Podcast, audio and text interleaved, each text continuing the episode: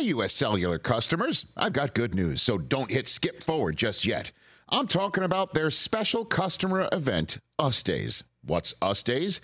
It means exclusive offers just for their customers, just to say thanks, like up to $1,200 to upgrade to any new phone. No, I didn't misread that. That's up to $1,200 off. They must really like y'all. Us Days at U.S. Cellular. Exclusive offers just for you, just to say thanks. Right now, U.S. Cellular customers could get up to $1,200 to upgrade to any new phone. Visit uscellular.com for terms and restrictions. Oh, you didn't know? It's that time, so come on down. We're walking in the dog pound. Road deal, double G, dog and cash. Talking shop, reminiscing on a flashback. Hall of Fame name with a legacy that's long. Legend of the Armstrongs. Questions get answered, oh, you didn't know? Let's start the show. It's time to stop barking and start howling as we welcome all our pound puppies and kennel kittens to Oh You Didn't Know. I'm that stray cat Ryan Katz, and as always, from this point forward, I'll be joined by the man of the hour, that dirty dog that doesn't need a shower, the former WWF Hardcore Champion, former WWF Intercontinental Champion, six time WWF Tag Team Champion, former WWE Tag Team Champion, two time NWA Tag Team Champion, current WWE Hall of Famer. That's right, the road Dogg himself, BG Brian James. Road Dogg, welcome. Ryan Katz, you have outdone yourself, you son of a bee sting. What Yeah, an buddy. intro, man. What an intro. Thank you so much. I mean, you deserve an intro, a career that's stacked and jacked with accolades and accomplishments. And now we're here in episode number one, where you get to tell those stories, man. Episode number one. Well, I hope I don't tell them all uh, prematurely. It's a problem I have sometimes uh, with storytelling, Ryan. Come Yes, on, yes. keep your head out of the gutter. But yeah, I'm going to look, I'm going to have a good time. I'm looking forward to uh, walking down memory lane with you guys. So as I said, episode one, how you feeling? I mean, it, it's been a while since you've kind of you got the live bit on the Super Show, but you haven't Yeah. had your chance to speak your voice since since uh, a couple of months back. Yeah, yeah. It's been look. It's uh, I had my first WrestleCon uh, outside the WWE bubble uh, this past weekend. I had a great time. Uh, we did do that live show with Jeff uh, Jarrett and and uh, Eric Bischoff and, and Conrad, and we had a we had a great time. Steve Regal, Jeff Hardy. Uh, just a who's who, really, of uh, of WWE Hall of Famers, and so we had a great time. We we talked about launching the podcast, which I'm excited to do. But you asked me how I'm feeling, and I got to be honest, I'm a little nervous. I don't know if it's a new uh, a new platform that I'm trying, or a new challenge I'm trying, you know, a new uh, obstacle I'm trying to negotiate. But but I'm kind of nervous, to be quite honest with you. I mean, I get it. I'm normally pretty confident and don't have the jitters, but my anxiety has been rolling high. I've been having trouble eating these last couple of days, knowing we're getting started, and just feeling the excitement. But You think, but you think you're nervous? Look at my shooting hand. that's pretty steady. I messed up the joke. Sorry. I mean, you were pretty steady, but it was supposed shows. to. It was supposed to be. Look, that's pretty steady. Yeah, but this is my shooting. Just a blazing saddles rip off. I apologize. I mean, aside from the nervousness, man, I'm feeling sore because since getting released from WWE, I figured I had to get myself back in shape, and I've been working out with AEW star Cezar Bononi, and he's been putting me through the ringer on Oh, the man. weights, and and I maybe I'm getting ready for an in-ring return. Oh, well, I No, would I'm love. To, I would. kidding. I would pay to see that. To be quite honest. I don't think I would. hey, and and and uh, wow, Cezar Bononi. There's a blast from the past. He's a good, great, great guy. Um, yeah, I don't know if you asked me a question there, or if you were just talking about working out to make me feel bad because I'm fat. I, I don't know what you were bringing that up for, but I'm glad you're getting in shape. It's the feeling. It's just the feeling. My body's Yeah. feeling things right now. Final thing. I mean, just as we keep going, let's just talk about us for a second and the interaction of how we came to come together on this show. Okay. Known you for about eight years or so at the Performance Yep. Center from a distance. You were doing SmackDown and then you'd visit the PC at NXT and all that.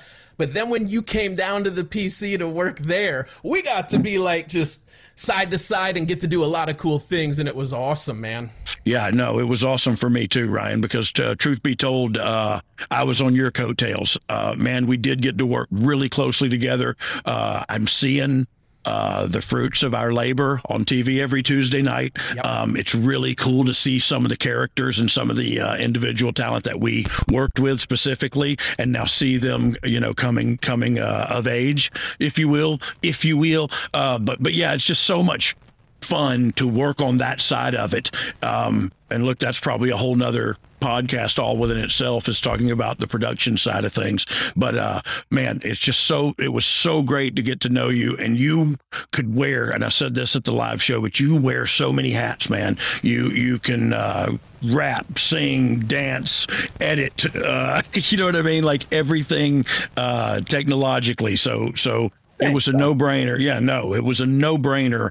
Um, I literally told Conrad over breakfast one day if I had a company, I would hire Ryan Katz. And then about a month later, I said, Hey, can I bring Ryan Katz on to, to do the show with me? And and Conrad jumped at the at the opportunity. So he, he knew you from from you working uh, so long ago. You know, it, the first employee ever. Uh, it was PC. FC. It was FCW. It was at, yeah. the PC. Oh, okay, so, okay. So, so I right misspoke. After that. You miss, you got it a little wrong, but it was, yeah. the idea was right, man. I had the, the essence. Was, I had the essence.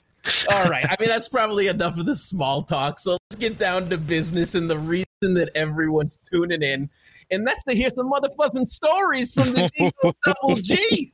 Oh Lord, here we go. Let's get right into it, Brian, with the formation of the New Age Outlaws. What many would say is your launch into the top of the card and the biggest program for you, in my opinion, up until that point.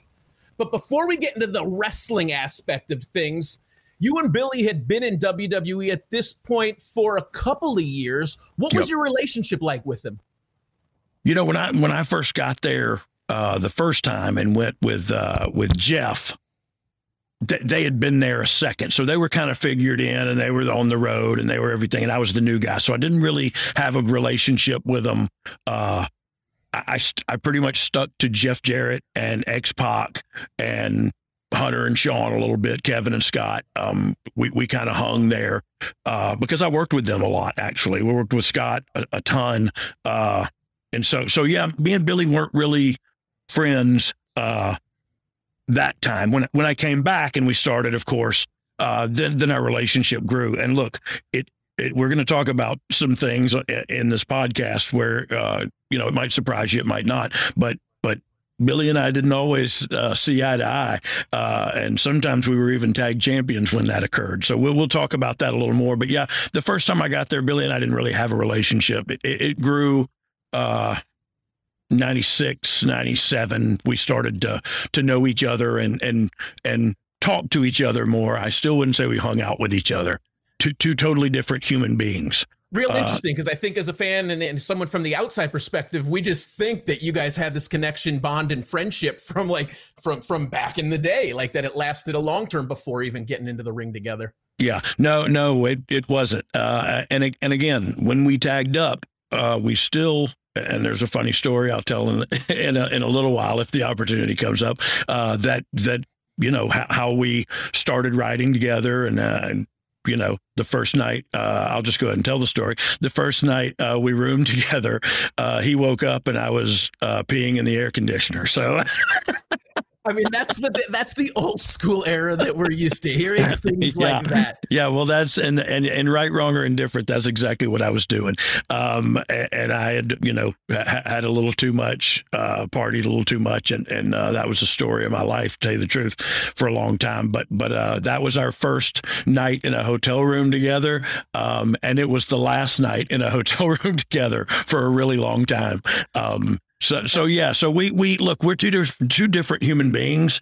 Um, and when we were both young and both I wouldn't say alphas because I don't consider myself an alpha male. I don't know, uh, you know, I don't know who judges those things. Uh, but but I just figured we we butted heads a lot. He he has a where he works out. It's his whole life. It's a it's a lifestyle for him to go to the gym and and you know at My that first year at the PC, I worked out with him. i- i- the first first Yeah. year I was there, I'd get to the PC at like six six thirty in the morning, and what a hoss! And Yeah. what like oh my god, he is just a machine. And me being a little dude, when I got to be up and close to like, he's just so Yeah, he's so huge. And that's what, you know, what I heard over this WrestleCon weekend, uh, more than anything was I heard, uh, I didn't realize you were so tall, Road Dogg. And it was, it's because like Billy's a huge dude.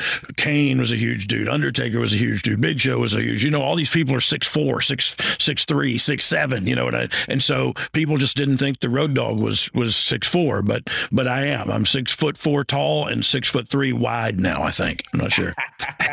Maybe we got to get you on the Bononi workout regimen. yes, yes. All right, so you and Billy are just floating around the lower mid card and not really doing much at this point. Your return to the company as the real Double J doesn't necessarily amount to a lot of victories for you, but the victories you're having are over more enhancement type guys, TL Hopper, Jerry Fox. Are you happy with your role and position? Like, just have the patience to know that your time will come, or are you already getting frustrated a little bit? So, so first things first. I don't think I ever wrestled Terry Fox. Was, he was the guy that ran across Canada with one leg. I think Zach Gowen was the only guy with one leg I ever wrestled. You did you say Terry Fox or I said Jerry Fox? Oh, my bad. My bad. That's you know a- Jerry. Yeah, you know Jerry. you know Jerry, Terry, the Fox brothers. Uh, look, it was a lame attempt at a, at a joke, but you remember that guy Terry Fox that limped or kind of all the way across Canada. What an inspiration! Anyway, we were talking about, uh, or you were you were asking a question. I was rambling on about a Canadian hero, um, but but what was your question again? It- it- were you happy with your role? So, so Yeah, yeah, this I got point, it. You, I you got come it. back as real Double J. You're not even getting pushed in a new character. You're kind of just Yep. floating. How you feel? Yep. So so so look, tr- truth be told, um, I felt good about coming back. I felt good about I'll do at the time I would do whatever uh it took to come back. And so I, I'd kind of already had a victory in my mind. Like I got, I, my wife was having another baby, and you know, and and we already have a son, and and I don't have a job, and they call me and say, "Will you come back?" So so heck yeah, I was happy to be back. I was happy with the money I was getting. I I got creatively, you know, uh, mixed up a little bit. Like uh, like oh man, because I thought we were going to make some more music, and I thought you know, and it just it kind of was the tide was turning. Uh, it was becoming the attitude era and a singing cowboy was not exactly uh, high on the totem pole for the fans to want to see. So I, I would walk down to the ring singing that song in a lot of towns to a lot of booze man and it and it, and it didn't feel good. So yeah i started struggling in my own mind uh, creatively. But from a professional standpoint like i'd already won the victory. I got the contract you know what i mean? I was getting paid. There were diapers on my baby. So uh, so yeah i'd already won in my book. Um, but yeah, I was getting some wins and we were doing some things. But yeah, creatively, I started getting a little bit frustrated. But it wasn't because I didn't like the gimmick. It was because the gimmick was Wasn't not going. getting not getting over. You know what I mean? So, so, do you think the lack of, of of of the company then getting behind you and putting you with uh, with bigger competitors and big wins was a punishment of sorts for walking out with Jarrett back in '95, or do you think this just has had been smoothed over at this point? It was just something new and they were trying to figure it out.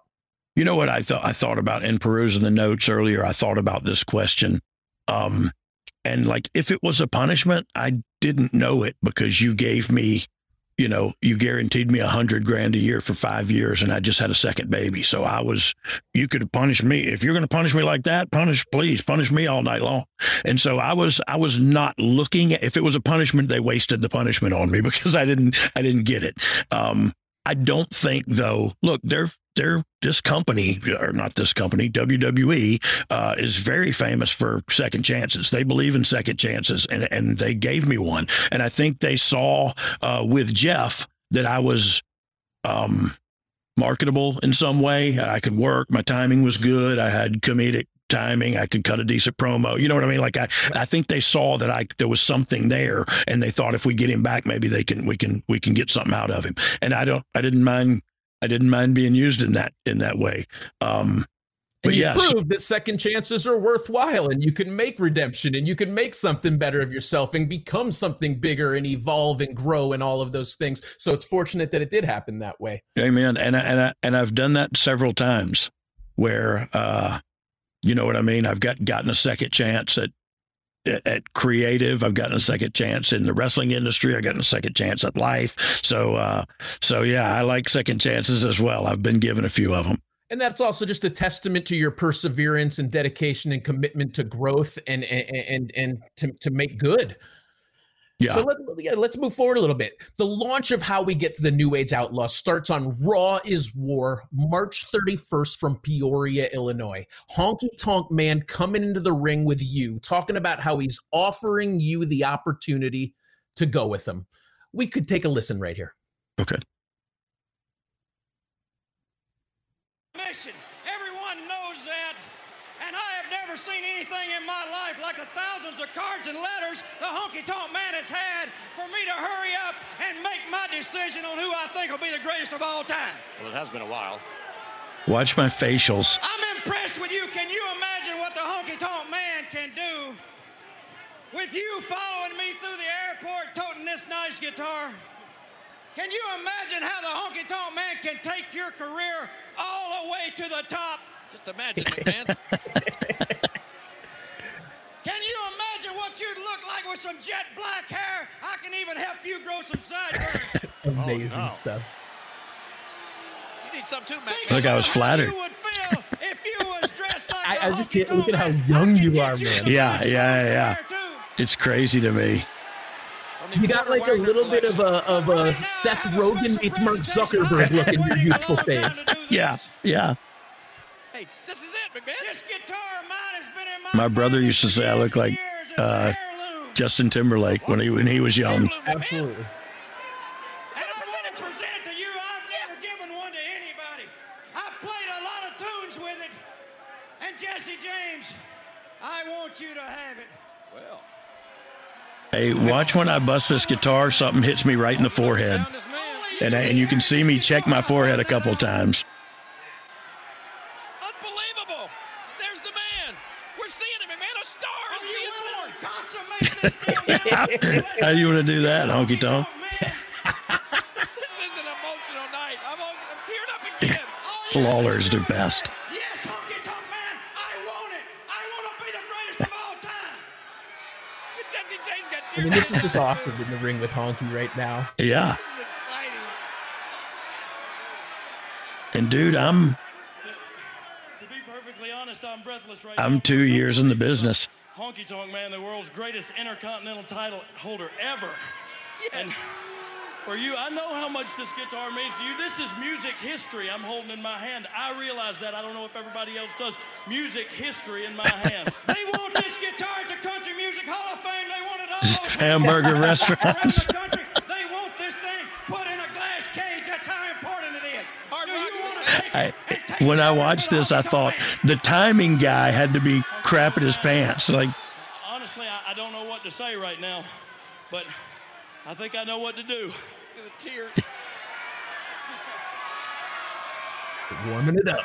He's gonna I was tuning it. Tuning. play it. He's gonna show- Oh, Look what he's doing! He knew exactly what to do.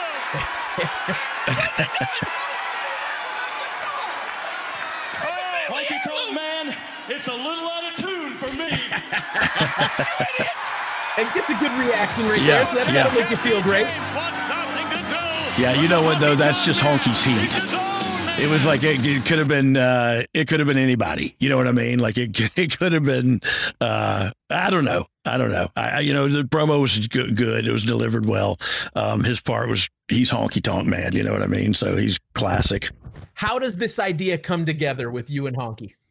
You know, I I really don't know a, a lot about the creative stuff. I know about I can speak about personal stuff or how I reacted or how responded to it, but but I don't know how it started. But it kind of the more I thought about it, it makes perfect sense, right? Like I was the singing cowboy. He was the greatest intercontinental champion ever. That shake, rattle, and roll, and it was the old rock, you know, rock rockabilly kind of thing. Like that's why we all kind of fit together. Once they made him rockabilly with him, it was almost like they had to put him in a in a uh, you know, storyline with me, yep. little as it may be, or, or underneath as it may have been. Uh, it felt like we just all felt right together. You know what I mean? So when the original idea is formulated with you and Billy feuding with Honky as Billy's manager, did you ever think it would end with you two as a tag team, or this was totally just an angle and a feud going, you know, building up? So looking back on it, look, I think this was totally just a underneath uh, storyline to, to to get us on TV to get to utilize Honky, who I think was leaving. Uh, I think he had a year deal or something, and I, I'm, I'm not sure of that.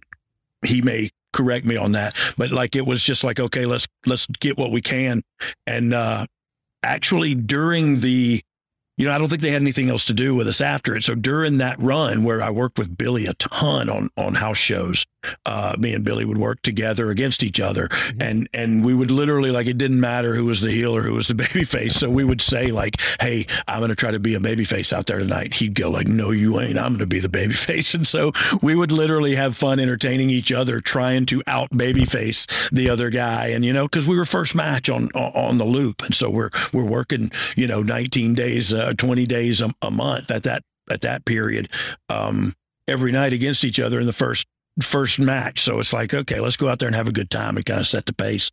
Um, but I so I didn't never see it ending as a tag team, but I know halfway through of all those matches, we were literally going to uh, Russo and and anybody who would listen to us at the time, Bruce Prichard, and say, hey, we we think we could be good as a tag team. You know what I mean? So we were pitching ourselves as a tag team. Uh, about you know four or five months into working every night on the road it was like this is going nowhere what can we do? What about if we were together? And and it, it's the old faith it's the old faithful. The wrestler comes to the writer and goes hey we want to do something. We want to be a tag team. Oh yeah then what? Oh i don't know. I don't i don't know. I don't have anything else. Yeah, you, you put the, the titles on us, and then it's yeah. their job to plan it out. Yeah, yeah. Why don't we take a quick break and talk about our esteemed sponsor for this episode, Blue Chew, guys. Confidence can take you far in life, and it can also help in the bedroom, especially when it comes time to step up to the plate. And that's where Blue Chew steps in. Dogg, you know about this because Blue Chew is a unique online service that delivers the same active ingredients as Viagra and Cialis, but in chewable tablets and at a fraction of the price. You can take them anytime, day or night, so you can plan ahead or be ready when that spontaneous moment comes up. The process is simple. Sign up at bluechew.com, consult with one of their licensed medical providers, and once you're approved, you'll receive your prescription with days. And the best part, it's all done online, so no visit to the doctor's office, no awkward conversations, and no waiting in line at the pharmacy. Blue Chew's tablets are made in the USA and they're prepared and shipped direct to your door in a discreet package. Dogg, what do you think, man? Women say there's nothing sexier than confidence, and if you didn't know, Blue Chew can help give you the confidence where it counts. So if you can benefit from extra confidence when it's time to perform, Blue Chew can help. And we've got a special deal for our listeners. Try Blue Chew free when you use our promo code DOGG at checkout and just pay $5 at shipping. That's bluechew.com, promo code DOGG to receive your first month free. Visit bluechew.com for more details and important safety information. And we thank Blue Chew for sponsoring this podcast. How was Billy feeling during all this in terms of the rockabilly gimmick? With, with him being announced as the protege, was he excited about doing it or was he a little trepidatious? Well, he was a you know look, we were both trepidatious going into the the storyline together. I I for one was was getting booed as as, as I sang with my baby tonight, walking down the aisle, and uh, and he was with Honky Tonk Man, and but but it was a for both of us it was a new something, and and and we it was something for us to sink our teeth into. We were we may have been opening the show on house shows, but we had a little something, uh, like I said, that we could sink our teeth into with Honky and Billy and me. And so, I look, I think Billy uh, started really changing his body a lot. Then started changing how he ate and changing how he trained, and and uh, and and he was no longer with Bart. So I think it was a step in the right direction for him. I, I don't. I never really asked him, "Hey, are you happy with this?" But I know we talked back and forth about, "Hey, let's let's pitch us as a tag." Um, and and look, at we worked really well together as a tag. We were two totally opposite people, two totally opposite characters in every way, shape, or form, but we gelled together as a, as a cohesive unit. And like you, you think about the, all the old tag teams, uh, all used to be like bookends. You know what I mean? The Rock and Roll Express, the Fantastics, the Road Warriors, even. And and uh, so me and Billy were just totally different. You know, wearing different gear and uh, on a different page, but or not on a different page. We were always on the same page, and that was what was cool about it. Two uh, singles guys that formed a hell of a tag team. That's the way I always thought of us. Nice. Now, in the opportunity to wrestle so many house shows against each other and experiment and try things in front of different crowds, did you start to feel like there was going to be success in the angle? So, if we're talking about the angle of uh, of honky tonk, I mean, yeah, yeah, there, there's there, the success was uh, for me personally, though. You know what I mean, and for Billy personally, because it was the first thing we kind of sunk our teeth into. Right. Uh, after Billy wasn't a tag with Bart anymore. And so, so it was, you know, it was what it was. And, and, and we worked hard together. Uh, but, but yeah, we saw, we thought, I don't remember when it was, but we had a match one time where we tagged together but I was still the double J or Jesse James or whatever, and I tagged with Billy and Rock and uh, oh man, uh, what's his name? I'm drawing a blank. Uh, Honky Tonk Man. God, dirt. Uh, bong resin and chair shots. I apologize. so, so, so Honky Tonk Man um, was at ringside, and and I just watched this match not too long ago, and and I was Jesse James, and he was Rockabilly, and we teamed, and and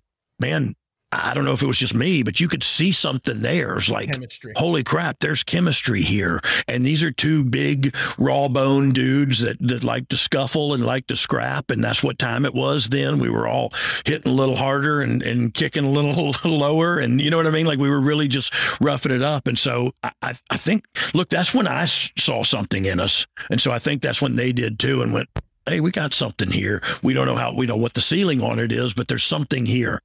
And um, I think I've always heard about that moment, and even in my, in my time at WWE, that moment where the talent feels something that clicks, the light bulb goes off, and then the office takes notice and yeah. puts the you know puts the jetpack on them. Well, and you and you've seen it happen a hundred times, and and and we've seen it. You know, look, they threw. Uh, D- Double J, Jesse James out there. They threw Rockabilly out there. They threw Rocky Maivia out there. They throw people out there, and then people transform or evolve. And then once something uh, now look there's a bad they have a bad habit also when i say they i mean wwe and really every wrestling company. Once you find something that works you kind of beat it into the ground um, just because like oh man this is awesome. Let's put it on tv every week. You know what i mean? And so so sometimes that's a curse and a, and a blessing you know so at this time in the timeline, Vince Russo is there gaining a bigger voice in the creative process. What do you remember about Russo's role at this time? So R- Russo was kind of new then, um, but but he was he was he, we we knew he was just the editor of the magazine at the time, and and we all knew him because we had been in the magazine and been pick, taking pictures and everything. So he, we knew who he was, but he had just now kind of came into the creative scene. Um, but he was always really nice to me and really professional. We only had real one real dust up, um, and that was later, a lot later. Like I always got along with Vince, and he and we were look, he was the one we were going to to to pitch. You know, please let us be a tag team. Let us be a tag team. and, uh, again, it's like, hey, change it and do this. Okay, well then what? Oh, I don't know. I, I don't know. That's the biggest my biggest pet peeve from working on the creative side of things is when a talent comes to you and goes, hey, uh, you know, I, I want to work with so and so. Okay, well, to figure out a story and get back to me and and and we'll you know maybe we can kick some ideas around uh yeah, I just want to win the title and then work with so and so. you go like, okay, okay, then look, that's a that's a strategy. That's a sound business strategy. We all want to win the title.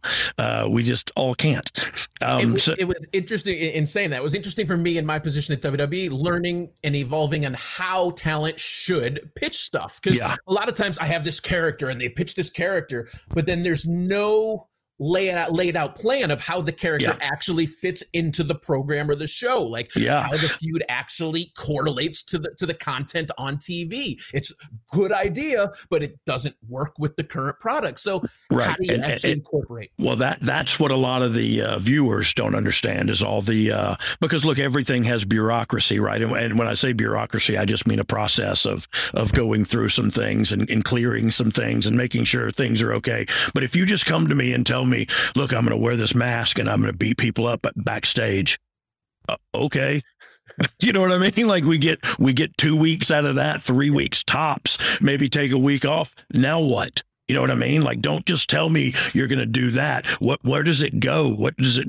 How are we going to get this character out in front of people and and put you in positions to talk about that character in a way that makes me understand that character? And you know because the more i understand it the more i can become emotionally invested in it. If if you're not emotionally invested in in uh and I mean emotionally invested in, in your baby face or your heel or whoever your guy is, man, it's it's just it's not he's not working. You know what I mean? If he's if he doesn't have you emotionally invested, then then we need to get him talking some more. And that look, that's the big deal about promos too. Promos are huge nowadays because it lets people know what my motives are, what my what the you know, uh, am I the good Samaritan? You know, you pass a school bus that's turned over and people will go around it and film it and all kind of crap, but some people will stop and run towards that school bus, and you know those are little good Samaritan actions that a babyface can do on a wrestling show without words too that just show you in his actions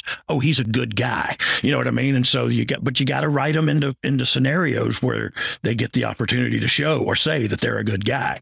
Um i don't even know what we were talking about ryan so, so we'll bring it back. Let's talk. Let's talk about relationship with creative. So we're talking about Okay. Russo coming in, and, and and you know you guys interacted, but there wasn't necessarily a friendship at that point. right Do you think, ha- having been in creative yourself and being on both sides, talent and creative, do you think it's important for talent to be friends with someone that's in creative to maybe help them get some opportunities?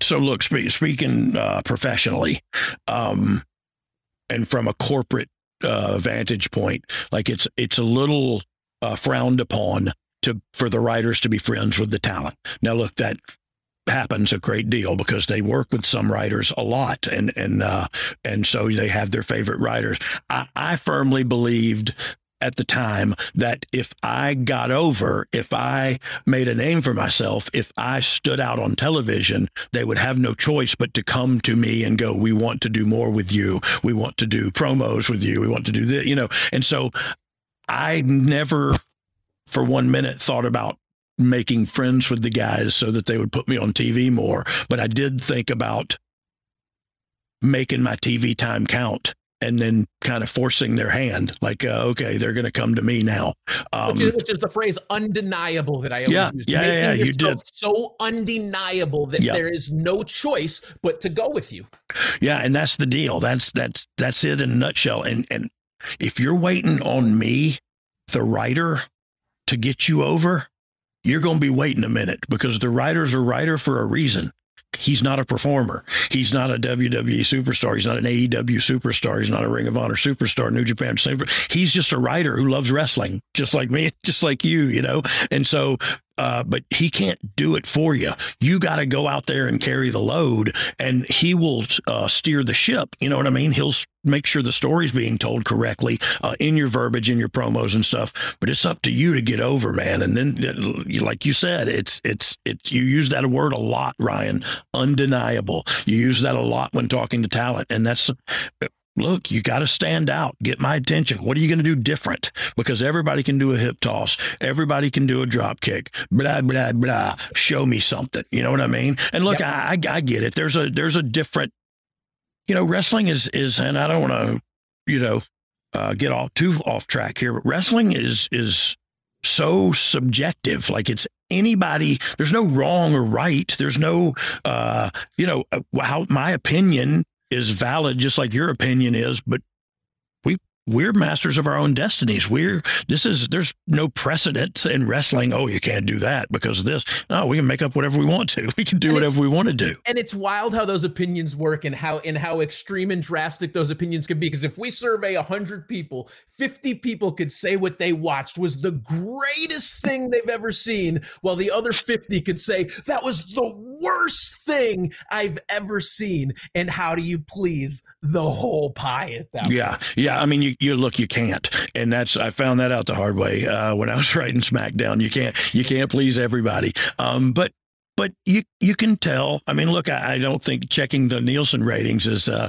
is a proper way to tell too. But you know, if you know what's good and what's bad, you know what you like and what you don't like. When you get done with a show that you've written or performed on or whatever, you you know, you know, you know, you I don't need to go to Twitter to tell me I screwed up. I know I screwed up. I don't need to go to Twitter to find out, oh, I the guy d- didn't win that you want your people wanted to win. Yeah, that's part of the storyline. We're we're going somewhere with that. which always blows my mind a little bit because obviously as a fan i watch and i can get frustrated watching things too but like so many things if i'm watching a regular sport things don't go the way i want them to go and i think fans get so mad that they don't go how they want them to go it's like well that's kind of how the real world works Yeah, it's kind of part of the deal. It comes it's by design, um, and it comes with the program. You know what I mean? Like, hopefully, you'll tune in next week and see what what the next beat of that story is. You know?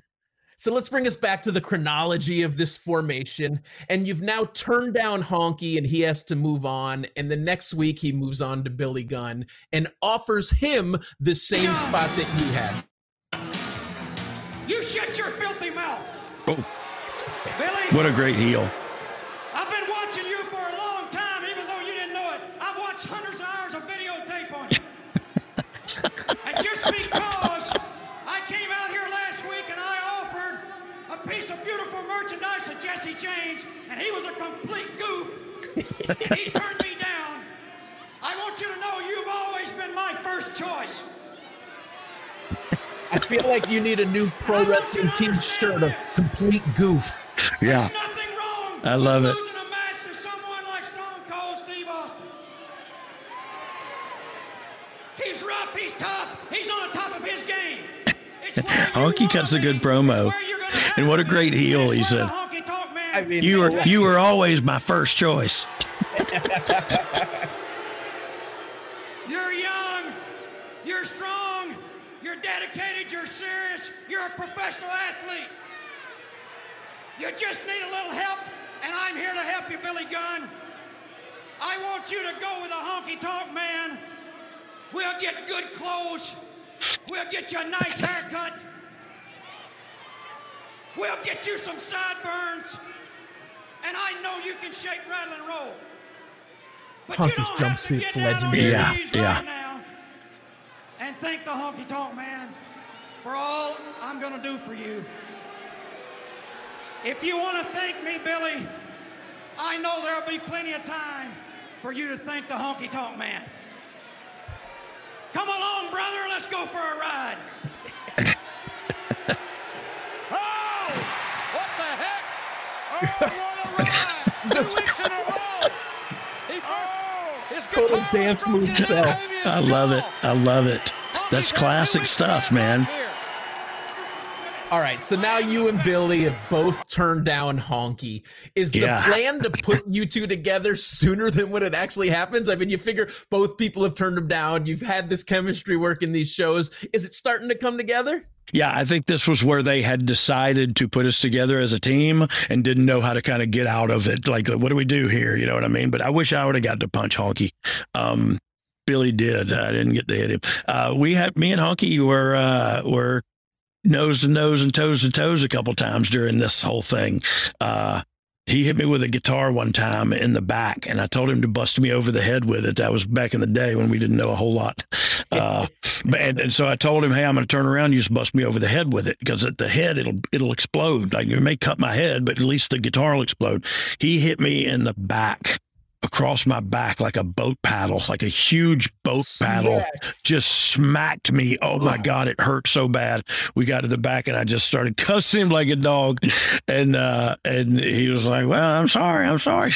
you know, but but we we've made up since then and uh and I look, I was young and dumb and he was trying to make a dollar and I'm sure I probably was a was an a hole to him. You know what I mean? I didn't I didn't mean to be disrespectful and I haven't been since, but So I'm sure I was. 2002, my good buddy stiffed him once for you. So it was, you know, he, he, got a little return for you. Hey, He come back honky to- tonk, honky tonk man will like, Hey, did I slam you out there? Well, then why'd you slam me? My buddy was at the gathering of the Juggalos back, I think it was 2002, and they were in the battle royal. And he said Honky was working someone. He just walked up to him and just started bashing him from behind, and then just ran away. And Honky's like, "What the heck was that?" yeah, he uh, he did not like to be hit, and I get that. but but I was young for a moment, and I like to get hit. All right, so the story starts speeding up when Raw's from Johannesburg, South Africa, and you take on Hunter Hearst Helmsley. Yeah. It also involves the honky tonk man tripping you to cost you the match. Do you remember what your relationship was like with Hunter at this point? Oh, I took that pedigree like a champ. I'm not bad at selling at getting beat up. I'm you not bad at You undersell yourself a lot. You always put over that Billy's the star worker of the team, but you got some skills, man. Yeah, yeah. Well, well, uh, I just wasn't a great athlete. I, I, I was yelling at Honky Tonk Man here about something, but yeah, um, this was in Johannesburg, South Africa. First time I ever been to South Africa, and man, it's so beautiful. It's probably the most beautiful Cape Town, most beautiful place I ever been in my life. Um, I and was so supposed to go there when the pandemic hit. We were supposed to do Oh. a recruiting trip, and it all got Yeah. canceled when the pandemic came. Yeah, yeah. Damn Denick, the pandemic. anyway, um, yeah, so so it it heated up here, but again, what I remember from this most is is my trip to South South South Africa. Uh, and and look, as far as Hunter goes, uh, I loved working with Hunter. I worked with Hunter a bunch. I worked with Hunter a bunch in WCW uh, when I was just a job guy, and he was coming in. Uh, so I've known Hunter, you know, before this. Um, and these South African fans, you just watch them; they just eat it up. Like we just totally did Hollywood, Memphis bull crap, and they're like, "Yeah, get him." Honky just took his belt off, and I Yeah, think he yeah. wants to lay you over his knee. Yeah, he might. He's gonna have to pay extra for that one, Ryan Katz. Do you know if there was ever any talk? Well, look at he's getting ready. He's Yeah. taking it down right he, there. he actually looked good too. If he came out of that thing, he still looked good. Hey, I'm Ryan Reynolds. Recently, I asked Mint Mobile's legal team if big wireless companies are allowed to raise prices due to inflation. They said yes. And then when I asked if raising prices technically violates those onerous two year contracts, they said, What the f are you talking about, you insane Hollywood ass? F- So to recap, we're cutting the price of Mint Unlimited from $30 a month to just $15 a month. Give it a try at mintmobile.com slash switch. $45 upfront for three months plus taxes and fees. Promo for new customers for limited time. Unlimited more than 40 gigabytes per month. Slows. Full terms at mintmobile.com. Hey, U.S. Cellular customers, I've got good news, so don't hit skip forward just yet. I'm talking about their special customer event, Us Days. What's Us Days? It means exclusive offers just for their customers, just to say thanks, like up to $1,200 to upgrade to any new phone. No, I didn't misread that. That's up to $1,200 off. They must really like you all. Us Days at U.S. Cellular. Exclusive offers just for you, just to say thanks. Right now, U.S. Cellular customers could get up to $1,200 to upgrade to any new phone. Visit uscellular.com for terms and restrictions. All this jaw jacking, all this building up. Was there any talk of you and Honky ever actually having a match together? No, no, and and I think he was in a position here where he was not going to work anymore. Like he was he was here to for a year to see if something clicked. You know what I mean? They'll give him a, a payday and and and have him manage a few people and see what works. It was just one of those things. But but uh, I don't think it worked. It didn't work out. Um, but at that time, if I would have had a match with him, like I had just come back from Germany, um, where I worked with, uh, you know, young Japanese boys and young British boys, and uh, man, they'd beat the crap out of me. So I really kind of learned to wrestle and learned to fight for it a little bit over there. And so I had just come back, come back to the states when I got that that call from them to come back as the real Double J. So yeah, he didn't want any part of me in a wrestling match. I can assure you of that. Let me go off on a tangent based on what you said. What's it like the first time you go over to another country and wrestle in a different style that you're like, "Whoa, this is this is not the same as I'm used to." yeah, it was it was eye opening and uh, and eye closing due to swelling a lot. So it was it was really cool. Like I went to Memphis uh, from from you know when I was the roadie with Jeff and we we left in '95. I went to Memphis and I started wrestling and and and look, Memphis and wrestling Doug Gilbert's one thing and and tip, Tennessee Tiptoe and the old arm wringer and uh, you know all these things that are that are kind of kind of comedy wrestling. So so a little bit of that. Um, and then I went to Germany, and man, it was a whole new ball of wax where there was a little bit of little bit of tussling going on, and and and uh, you can call a spot, it just might not happen, you know. and uh, and so so it, it, was like I said, eye opening, and uh, and I got beat up and battered a little bit until I learned like okay. that's how we're going to do it. I'm going to, I'm going to, you know, if I'm getting beat up, I may as well do some of the beating my dang self. Absolutely. So, so yeah, it was it was it was eye opening to go to another place and, whew, yeah, they started bringing it, and I thought, okay, well, here we go. All right, keeping this uh keeping this moving in the right direction. We're going to In Your House Revenge of the Taker and you Ooh. take on the debuting and rebranded Rockabilly and you pick up the win. So Billy Gunn's Rockabilly. Oh, He's got a new manager who's the greatest intercontinental. We're, we're watching that pedigree again, but that's all right. Yeah. Who's the greatest intercontinental champion of all time, Honky Tonk Man. Yep. And you go over in his first match. Does this really instill much confidence into the new character? Uh, no, no, definitely not. Definitely not a new character, and definitely not into Honky Tonk Man either. You know what I mean? Like I, I can't imagine he uh, took that laying down, but I didn't know if he if he had a problem with it or not. But but like it's it's not it's not a good start for a new character. That's for dang sure. But but we've we've done that since with people like they show up and they get beat and they go like oh oh oh and then then they have to go like okay so my debut didn't didn't work what am I going to do about it and I think that's inter- interesting storyline for a character too is when you get knocked down to the bottom what what are you going to what's the process that you're going to go through to get back up to to to do it again. You know what I mean? Are you gonna? Are you? Uh, uh, you never say die kind of guy like John Cena, or you just roll over because you got beat once? You know what I mean? So I look, I I do think it's not great for the for a new character to come in and just get beat the first time. But also also Ryan, I'm really good at wrestling. So I mean he you know couldn't beat you. He, I just had his number. Having some familiarity with the process, is it is there is something like this a sort of test or no? It's it's just straight up the way it has to be. Hey, it, it, it could totally have been a test. And again, I don't I don't remember a lot of the other side of the the the fence stuff uh, back then because I was just working and doing my thing and trying to, you know what I mean, trying to create a name for myself. But look, yeah, I beat him with a small package. That was the biggest small package. That was the biggest small package I've ever seen. it's like we look like two octopuses. so it's your first singles victory on pay per view. Does it mean something to you? Is is it a big moment or is it just a uh, breath of relief and we're making progress? So, so I tell you what, the, uh, the watching it back, the one thing I think is I just stood there like an idiot with my back to them after I won, and I wish I would have done something different than that. Uh, but however, like I didn't. Yes, it was a big deal to win on pay per view. Yes, it was a huge deal to me. Um, but I didn't really know what that meant.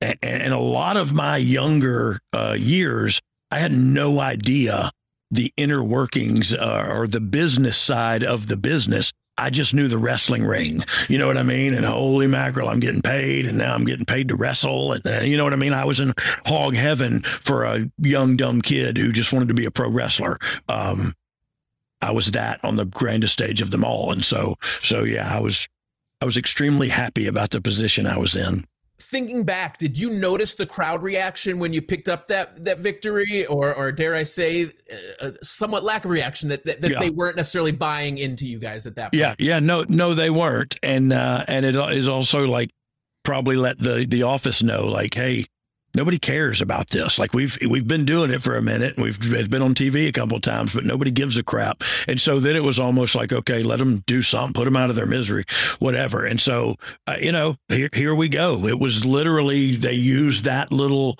uh I don't want to say crappy because I don't think it was crappy. I think they were doing stuff with us. You know what I mean? It was a storyline, like I said, that we could sink our teeth into. So I don't want to say it was crappy, but that that was the catalyst. You know what I mean? To to launch the uh, the New Age Outlaws, and and I guess we'll uh, Yeah, we'll continue talking about that. So then the next night, you guys have a rematch, and this time Billy gets the win over you. Honk, Honky also hits you with the guitar, and everyone's always let's let's get into the guitar shots. Yeah. I He mean, beat, did he beat me with the shake, rattle, and roll, or did he, he hit me with something else? I, I, he pulls you. Hey, I got to be honest. I used to love, I still do, looking at it, that Jesse James gear. Like, I just, it was so cool to me. Like, the re- the cow, the wrestling boots were like cowboy boots, and uh, the shirt was like, I loved it. Yeah, I loved it. I mean, as a Colorado guy, we had a lot of cowboy stores, so I used to have some shirts like that too. Uh, okay, uh, what was I going to say? Uh, Let's get to the guitar shot. Okay. Oh, God. I mean, people people know the guitar shot from Honky was rough. I mean, it's even been rumored to say that that Jake lost some years of his career because of it. Was it rough? Did it become a little bit safer at this point? Did Let me they see. Here it goes.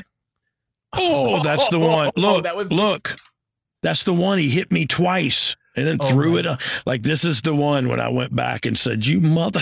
and it's funny because as, as, as a spectator, you probably we probably think that it's the exploding guitar that hurts the most, but Well, well so, so the, the the ex, no the the exploding one hurt because he hit me in the friggin' arm with it. Like, uh, please hit me somewhere, uh, you know, like my hard head or my. he hit me in the back. It hurt like so bad I just crumbled, and then he hit me and busted it like over my arm, and so it was like, uh, I remember I had, my arm was bleeding real bad, and and uh, I just went back and got in this grill a little bit. which seems to be common for you. You Yeah, yeah, yeah. I do, I do, I did do that a lot. I, I mean, it's a Armstrong trait uh, that's got me beat up a time or twelve. just a little bit hot tempered. yeah, a little hothead.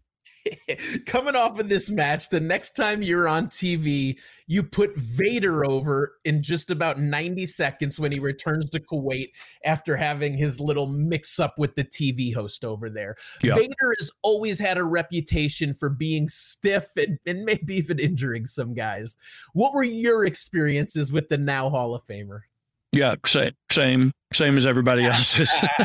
but uh, but the truth of it is, um, once you so so I was work. Look, it takes a good man to beat me, but it don't take him long. Um, Vader beat me in ninety seconds. So I worked with Vader on the on a couple of loops, and finally I called my brother Steve, who had worked with him in Japan, and I said, "Man, he's beating my." brains out you know what i mean like every night i just get beat up for six minutes you know um, and he said well you got to get his respect and i said well how do you do that? Carry his bag? What do you want me to do? You know? And he said, you got to punch him in the head as hard as you can. I said, wait, what?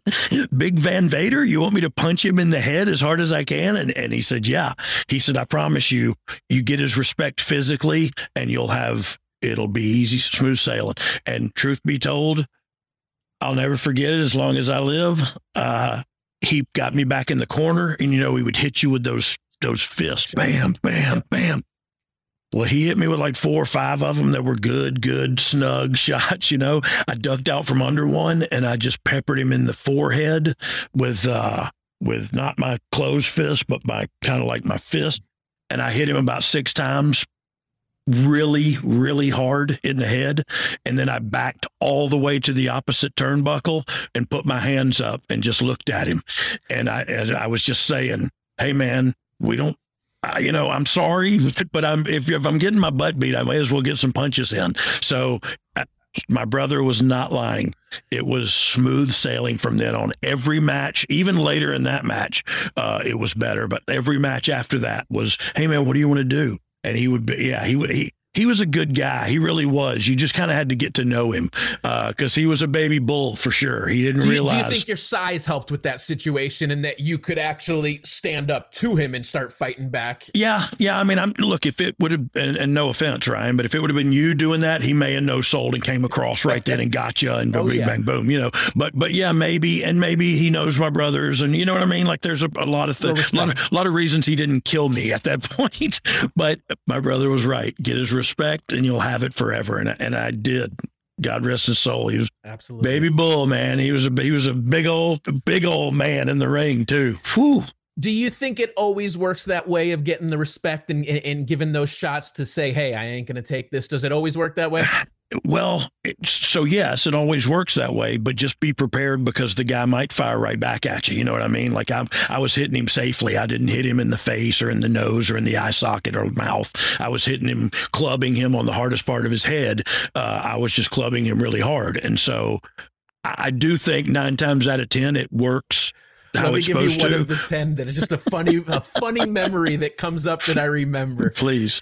Alexa Bliss and Sasha Banks are in a, in a, in a bunch of matches, and I think some of these are taking place at an Axxess at WrestleMania.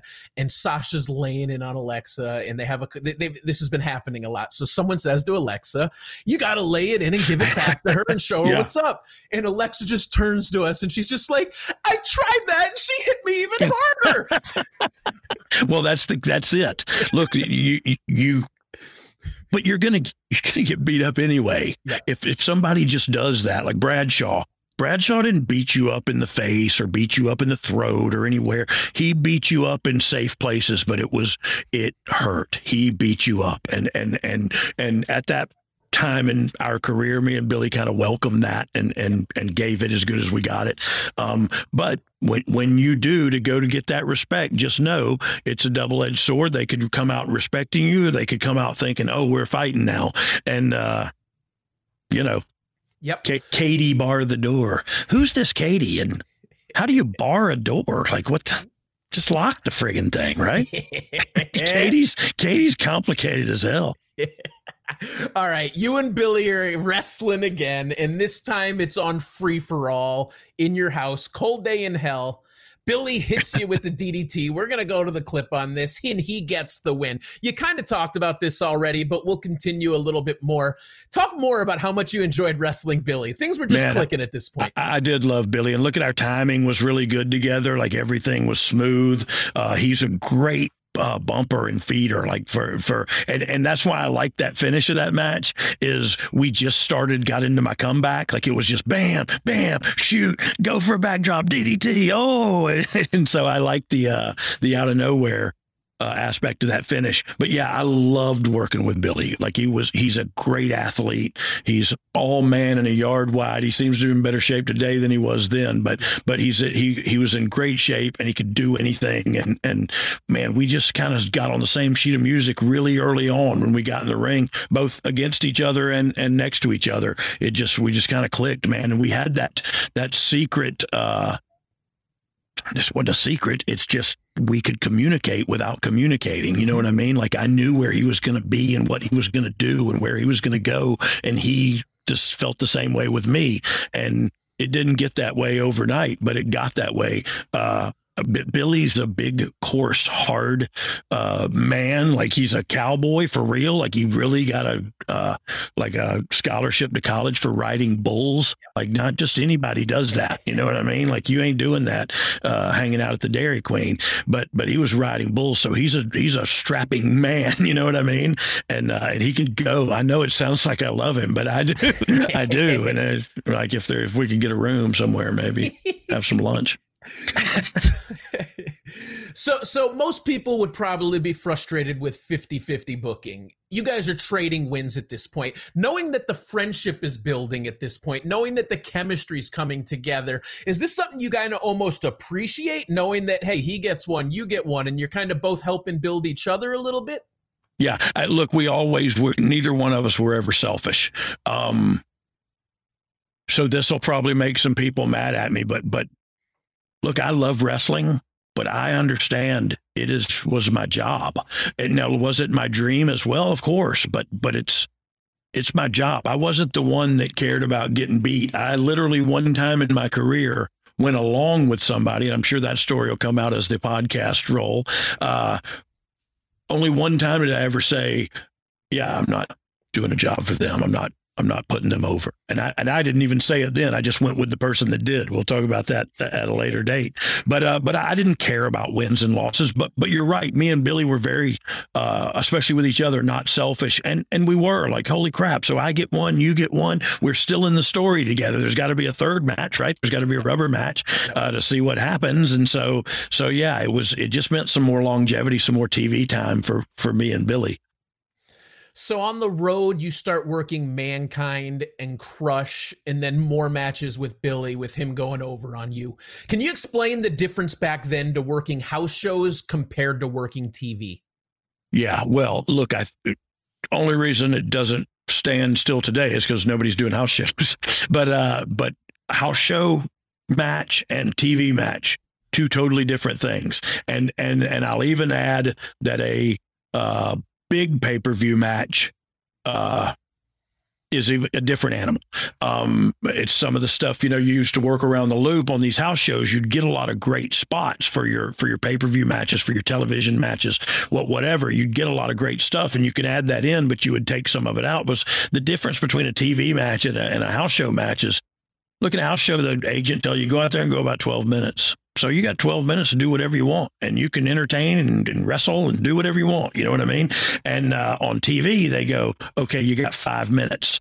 Um, and when the bell rings, you got three. You got to go and you start running. And, and, and a lot of, look, that's the right reason that some of the TV matches aren't, aren't very good is you don't have time to get involved in them. You don't have time to get invested in them. And uh, the minute you see, you know, cause, cause look, they're trying to fit three hours worth of crap in a two hour, in a two hour bag. You know what I mean?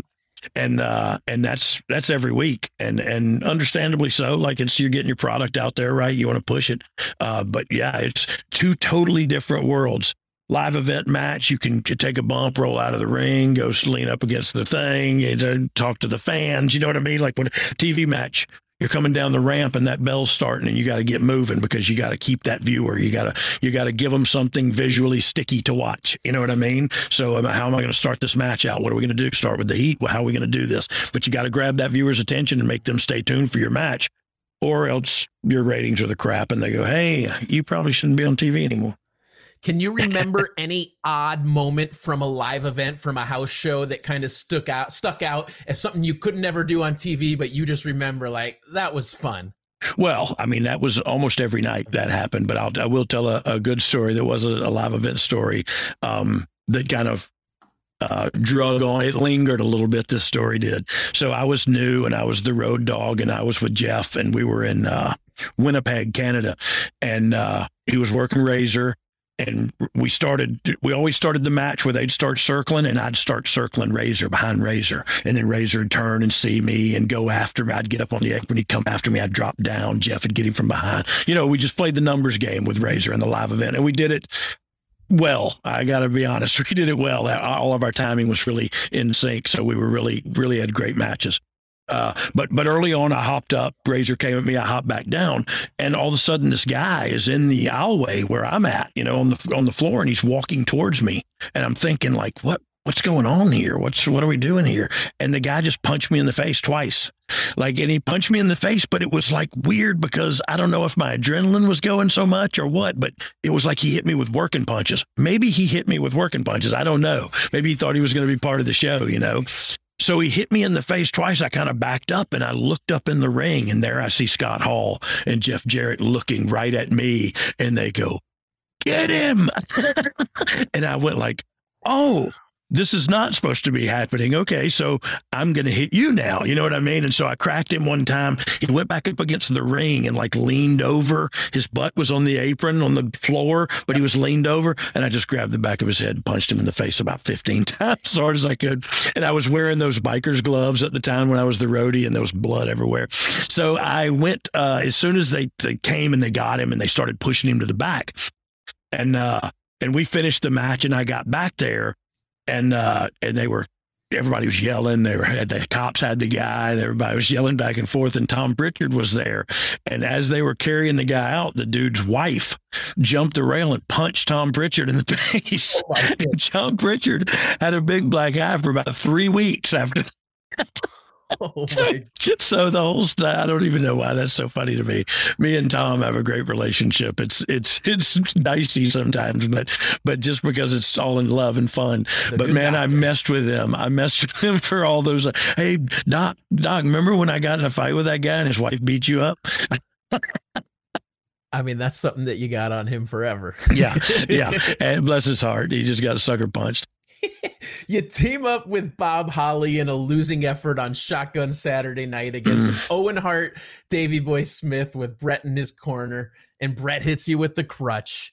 Even though this match isn't on Raw, is it a big deal for you to be working with Davey Boy and Bret and Owen? For sure. I, I mean, look, those guys, they were the Hart Foundation when I was stinking in the Marine Corps. So I mean, I I had a ton of respect for those guys, and any opportunity to work with Owen Hart was uh, a a gift. And I say that from the bottom of my heart, man. He was so fun to work with because he was so good that he could he didn't have to worry about the work. He could worry about having fun and entertaining you while you wrestled him.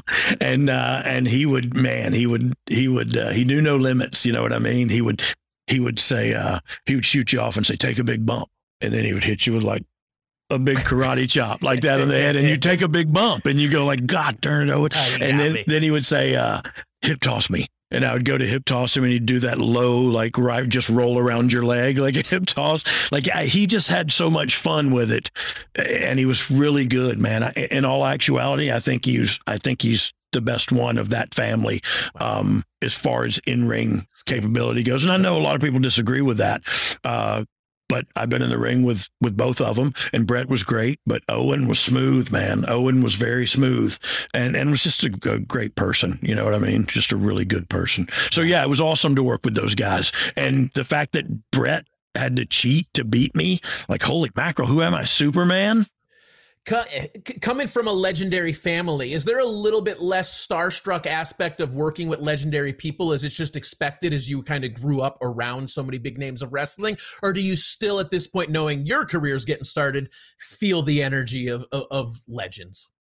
Yeah, no, I've, I, I look, I respected them all, and my dad taught me that for sure. Is is uh, not just respect your elders, but especially in the industry, be respectful of the guys that came before you. So I, I it was starstruck's probably not the right word, but look, I was in awe of some of them because, uh, believe you me, working with the stinking Road Warriors, I'm sure we're going to get there soon. Um, I mean, I, I respected those guys not only because they could probably eat me if they wanted to, you know, but but just because they were my heroes. Uh, and and again, we'll, we'll I'm sure we'll get into that here Ne- next in episode, probably. Yep. un, uno momento. By now, you know that everything is crazy overseas, and well, that's created some volatility in the market. We actually saw rates tick down a little bit this week. We don't know how long it'll stay that way. All the experts are predicting that there is going to be a rate hike this month in the month of March. Some are saying 25 basis points, others are saying 50. What does that mean? It means waiting will cost you money. And by the way, I want to mention this is still a once in a lifetime opportunity just based on your real estate values. You see, all of a sudden your house is worth considerably more than it was just a couple of years ago. And as a result, you can use that newfound equity to change your life. We're routinely helping our podcast listeners take their 30 year loan and pay it off in half the time. And how can they afford to do that without their payments going sky high? We get rid of all their other debt. And I mean it. As a heads up, what would you do if you had no credit card debt? Just like that, it was all paid off. How much easier would life be if those car payments, they're out of here, no more car payments. That is the story that we're able to help our friends and family with at savewithconrad.com. You see, the interest you pay on your credit cards not tax deductible and sky high. The interest you pay on your car loans, buddy, where is that going? What if we could restructure all of your debt, use some of this newfound equity, and at the same time get you out of debt faster? You see, what we're talking about is reducing the time on your mortgage. Yes, we're going to get you a great rate, but if you're in a 30 year loan, think about what your life looks like 30 years from now. Man, life gets a lot easier when you're completely debt free, and that's what we want to help you do. And by the way, you don't need perfect credit or money out of your pocket. And oh, as a heads up, if you've been thinking, hey man, I like my house, but my kitchen's kind of outdated. What if we could get you the cash you need to turn your average kitchen into something your wife loves and it wouldn't change your monthly payment at all? Why wouldn't you do that? You see, you'd be reinvesting back in your own property. That's going to make your house worth even more. And oh, yeah, you can do it with cheaper monthly payments at savewithconrad.com. Now, I know it sounds too good to be true, but I want you to go check out our reviews for yourself. See what some of our new family members are saying at conradreviews.com. You'll see there we've got over a thousand verified reviews. Our average rating is 4.72. And if we were a restaurant with a thousand reviews and a 4.72 rating, I know where you're eating dinner, and I know where you need to do your next loan. It's savewithconrad.com. NMLS number 65084, equal housing lender. Oh, and did I mention no house payments for two months? That's savewithconrad.com. All right, King of the Ring 97, you're on the free for all again. And this time you're teaming up with one of the Gun Brothers, but it's not Billy, it's Bart this time, in a losing effort to the Headbangers. Uh, but we there... looked cool together. I thought me and Bart looked cool together. I mean, you once again, you match a little country cowboy look right there. It, it, it seems to fit. See, I used to, lo- I love that gear.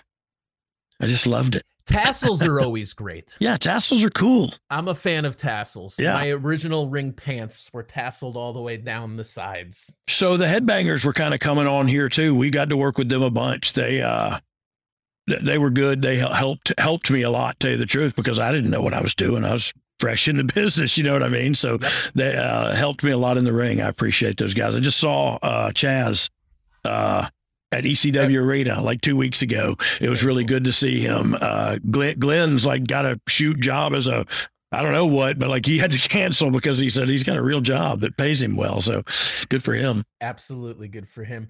So so you're in this random match. It, it, it seems that maybe creatively things aren't necessarily falling into play, and you're still kind of being put into some random situations. At this point, is their frustration starting to build? You you seem to be pretty positively patient through all this. Yeah, yeah. Again, I, I want to go back to what I said at the at the start of this. Man, I was doing what I loved to do, what I wanted to do since I was uh, knee high to a grasshopper, and I was getting paid money to do it. And uh, so so really, I didn't know enough about the creative side or the business side or the booking side or any of that uh, of this industry to to be upset about it. You know what I mean? I really had no idea. I was getting paid and be, getting to wrestle on TV, living like the life, living the life. Yeah, money, man, living the dream. The you know, and and, and yeah, I'm in, I'm in South Africa. I'm in, you know what I mean? And and uh, yeah, it's just incredible, man. So so really, I didn't know enough to be professionally upset or or creatively distraught. I wasn't smart ignorance enough. Ignorance is bliss. Yes. Yeah. Amen. Amen. So, so in the summer house shows at this point, you're programmed with Brian Pillman a lot. This yeah. isn't the flying Brian Pillman from the beginning of his career, but the ankle fused version of Pillman, who was a bit more limited. What do you remember about working with Pillman? So so look, he was aggressive and he and he was uh man, he's a fighter. Like he's a scrappy fighter dude, like for real. Um and and I guess you don't get to be a pro football player uh at his position and, and not be scrappy and not be willing to take a hit and give one. So so he was he wasn't doing any of his high flying, but he was still aggressive and wrestling aggressively. But he was also um, and look, this is not me casting shade. This is me. Uh, I was joining in with him every night. He was also this is the time period where he was living hard and he was he was uh, partying hard and mm-hmm. and me and him and uh, Chains, uh, the Underfaker, yep. Brian Lee yep. and Billy and I'm trying to think who else rode with us. Maybe, maybe Bart. It may have been Bart, but we uh, we traveled the roads together and and it was it was uh, it was rough when he passed, man, because it was it was almost like it was going to be one of us. You know what I mean? And and uh, it was horrible that it was him. Do you have a reality check moment at that point, knowing that you were so tight and and and oh man, I'm going to have to adjust my lifestyle a little bit, or or at this point you're still feeling a little bit invincible? Yeah, no, I'm invincible. And look, I uh, and this is you'll hear me talk personally a lot about my uh, drug addiction and, and me overcoming that. But but I only do it not to glamorize what what was, but to but maybe warn somebody about. You know, I, I was I was invincible. Like just because he passed away, like that that was him. That wasn't me. You know what I mean? And that's that's how messed up my head was too. I I didn't know anything about self evaluation. I didn't know anything about looking into into what my problems were. I was just going to blame you for them all. And and that's that's how I lived my life for a while. It's pathetic, but it's it's just the way it was until I uh, could kind of clear my head of the uh, the fog of war. I mean, it's an intense fog that covers right yeah. there. On September 8th, you team up with Rockabilly, Jesus Castillo, Jose Estrada Jr., and you're in a, lo- uh, losing effort in an eight man to crush Skull, eight ball, and Chainz in a dark match. Is there a thought process at this point of putting you two together, or is this once again just a random mix up? No, I think we were still going to put us together. From what I remember, like we, even the match with Bart, like we were still trying to get us together. And I know behind the scenes, Billy and I were still trying to get us together. Um, and we just felt that chemistry in the ring when we worked against each other. We just thought, hey, there's got to be something there. Um, but yeah, what you said, you keep saying I'm on the losing end of all these things. Like, did I freaking win any wrestling matches? Did I, I mean, ever? it's, it's coming up soon, beat- and then wait, it goes beat- on for a while. I beat Rockabilly a while ago, a little while back. So there's one Talking about rockabilly, do you, do you think Billy hated it? I mean, you, you're pretty positive. You said you were doing your job, you were getting paid. Did he have that same mentality? Do you think, or was his viewpoint a little different? Look, I bet his was different, and and I'll tell you why. He he at this point had been tag champs, had been you know what I mean, running the roads as in the tag division, kind of in, figured in. So so this, I mean, while it was a singles opportunity for him. I- think creatively he had to look at it as a step backwards, um, just because of where he'd been. However, uh, the change of character and the change of of uh, storyline and everything turning like produces longevity for him. You know what I mean? So I think I don't know if he was happy at the time, uh, but I know he he's going to get happier here real soon. Yeah, absolutely. All right, so just like the Muppets, we keep moving down the road of this timeline, and the next night's in Muncie, Indiana, where you team up with Rockabilly, and this time you defeat Jesus and Jose. Honky's in your corner. Los you get the pin after Billy broke the guitar over Estrada's head. Yeah, and this was a pretty like heelish thing we got to do on TV. I mean, I think it was on TV, right? Or was it pay per view? Yeah, th- th- this is a pay per view. Oh, okay. Dang. And so, yeah, we got to win. And th- this is the one I think I talked about earlier. I don't know if we talked about it on air or if I talked about it to you, but th- to me, this was the first time that Billy and I had an opportunity to work uh, as a tag team. And I think we did really well. It was the first time I realized, like, holy crap, we're very similar in the ring. Like, we're long and lanky, and we can move across the ring quickly. We can bump and feed, uh, you know, and our timing was really good together. And I think Shotgun Saturday night, not a pay. Oh, is that what this was? Okay, okay. Shotgun Saturday. Look, and I'm doing the whole deal too. I'm still double J Jesse James, but I'm I'm shake, rattling rolling. And I just figured, you know, let's just have a good match and and be a good team because that's what our that's what our job was for tonight. That's the role I was going to play for this evening. Was I was going to be out there in a team that we had fought each other already. We had, you know, we'd gone back and forth, and this was. I just thought this was uh an opportunity. Holy crap, Billy was a, like a luchador. Yeah, I mean he was quick and nimble. Ooh, ooh, yeah, and and I remember uh, he busted that guitar all over old boy's head for the finish, and it, and it was uh, like holy mackerel, they let us do that on TV. like, uh, but yeah, this was to me, this was the time, and watching this even like I, I. Oh my God! Come on, Brian. What are you doing? Yeah, I, I used good. to, yeah, I used to have fun with it, man. I don't know if you remember, like I'd do the worm and pin somebody, and then Scotty Too Hotty came to me and said, "Hey, do you mind if I do that?" so, so don't you think that's kind of one of the secrets to success in this business is maintaining and finding that fun because because i've of course seen experience that everyone gets so involved and, and you start to take things so seriously and get so wrapped up into the stuff that you can't control that you forget. You're doing what you absolutely love and instead you're putting pressure on yourself and and and putting yourself in a roller coaster of negative emotions when you can just take the ride throw your hands up and go wee man and and i tell you i've tried to tell so many uh so many young talent that like just enjoy what you're doing right now. Because look until you're a top guy i can't help but watch myself work either. Like i'm my own worst critic but i also think i'm pretty good. Look at billy leapfrog me. Oh and then he's leapfrog right into a punch. Ow! why they beat me up? No i love it man. I totally forgot your question but i love watching me wrestle All right, as what happens often, things change and the plans don't really carry on for. Oh, well, I want to watch this shot. Though. Yeah, me too. Because this is a great finish. And, and look, the referee, like nowadays, like holy crap, this is what like. uh Oh, There it is. What a great Uh, camera shot too. That was heads up by that cameraman. Heck yeah. It was probably Stu or Rico or somebody, but that uh, sweaty. But that was a great. It hung on there, and they've close upped on the on the uh, guitar piece. And look, also, I wanted to say this when I watched this earlier. Like, I wanted to roll to the floor and get the victory shot out there, um, just because Stay we away from them. yeah, to stay away from them because we stole one, right? Yep, and that's yep. what you, that's what we'll uh, you'll see with the you know what I always like. And Billy just rolled in the ring. It was like I'm getting my beauty shot, and so I just came back in with him. But I thought, uh, you know, it's stuff like that that people don't talk about or know about anymore.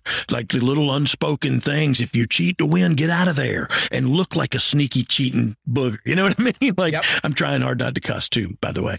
Uh, but but you know what I mean? Look like a sneaky, no good son of a gun who just cheated to win. Like get out of there and oh, we we snuck one over on him. You know. It's just little stuff like that. That's it, it's like I spoke about earlier about the Good Samaritan. Yep. When you see me doing that, I cheat to win and then I sneak off, like run off. It's it's even it's more so. It's like oh, what a heelish thing to do. You know, what a bad guy. You could hear William Regal on his show Gentleman Villain probably talk about these villainous type of techniques because he is a master of that kind of He thing. is the master of that, and and facials. Like Regal could get more out of a facial than than most people could uh, out of, a- like out of a Regal. match. He'd, You know, he'd stay crouched and small as he was whimpering and cowering off. Yeah. And then when he was on the attack, he'd Yeah. just grow and get so big. That's the thing, man. And people don't think about little things like that anymore. Those are the subtleties that aren't subtle at all. They make all the difference in the world. What are you going to do? Because we said this earlier everybody can take a hip toss, everybody can take a drop kick. What are you going to do in between those two things that make me think you're in a physical confrontation and also make me emotionally invested in you one way or another? I literally loathe you or I want you to come back and kick the bad guy's butt. You know what I mean? But I have to, if I don't feel that way about you two guys in the ring beating each other up, then you're beating each other up for nothing. All right, so we're going to move forward to Raw from MSG, where Austin stuns McMahon. And you end Oh. up picking up a singles victory over Flash Funk. But in this match, you're not really heel or babyface. Is it tough to do that kind of role in that tweener position, not really sure what you're supposed to be doing?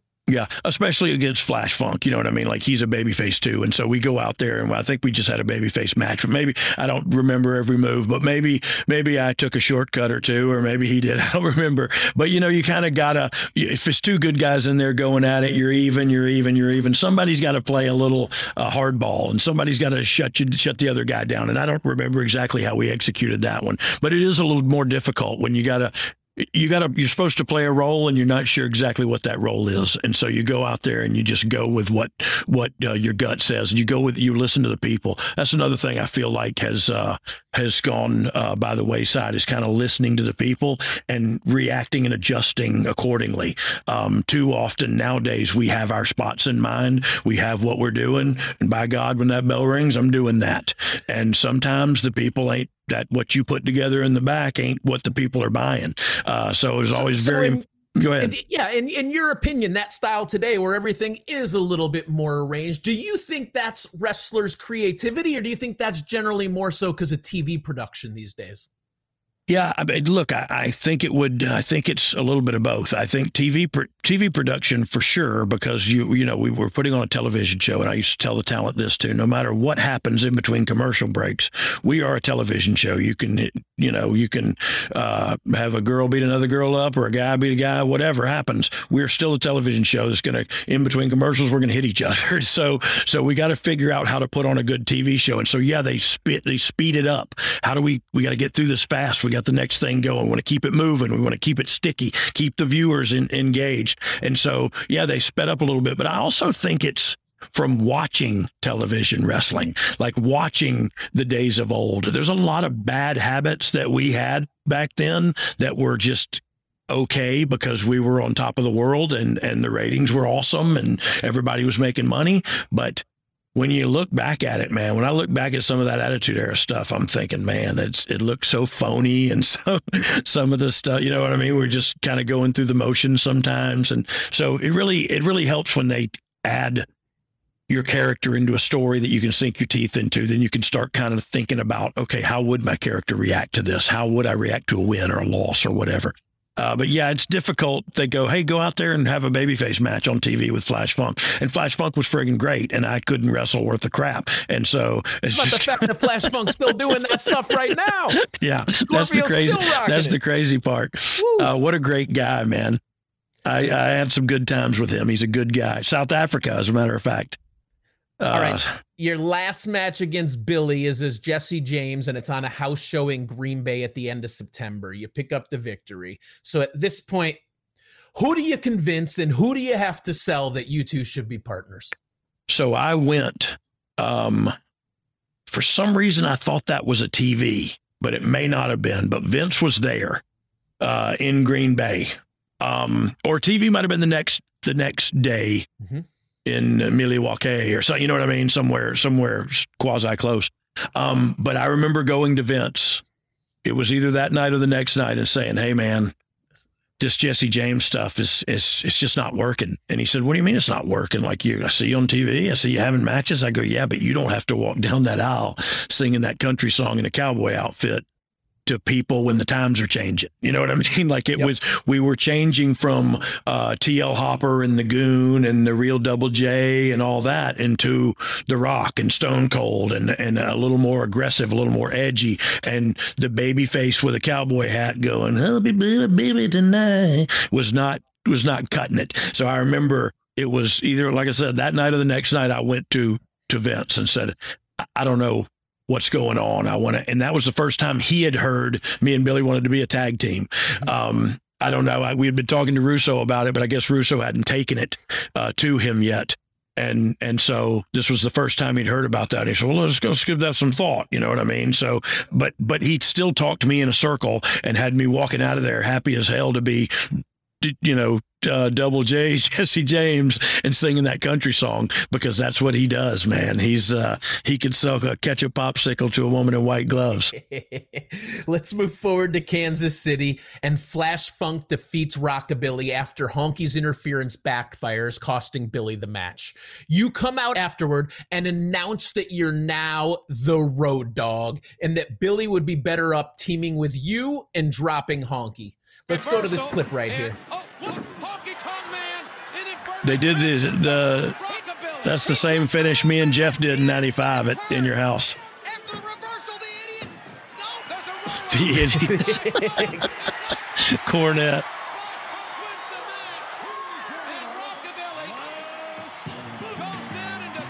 So, oh, all right. Oh, Flash, you're so funky. he was funky too. He should have had the funkadactyls. There, did he have funkadactyls? He had He- dancers he at one time, had right? dancers, yeah. Yeah. And I remember my buddies just loving this era of the, of the, of the war at this point. Yeah. So th- this is, I, I cringe when I listen to this promo. I, I had no idea what I was going to say.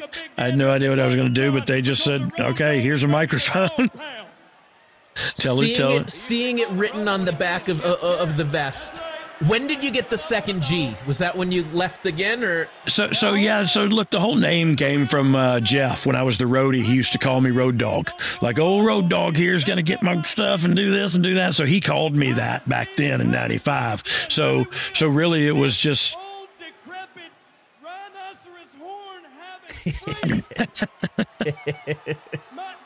This is some of the times that me and Honky Tonk didn't like each other. how old is he? How old is he? Elvis stole his gimmick. I love Yeah. it. You know, me you got a lot in common. Me and you got a lot in common, Willie Will. Don't look at me like that and keep that freak Willie. Will. Me and you have been curtain jerkers since day one.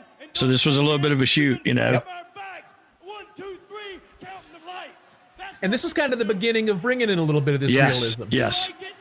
You like doing it on shotgun every week. You like laying flat on your back. Do you like it? No, no, So what's going? We, we talked about you professionally doing a job, but I feel like in this situation, knowing you have this promo, you got to be feeling good right now. Oh yeah, yeah, yeah, for sure, for sure. And look, I, they had given me the mic like one time before, and so so they knew I could talk a little bit, but but they really trusted me and really let me kind of go out there with no script, with no nothing. This is the story we want to tell. Go out there and tell it. You know what I mean?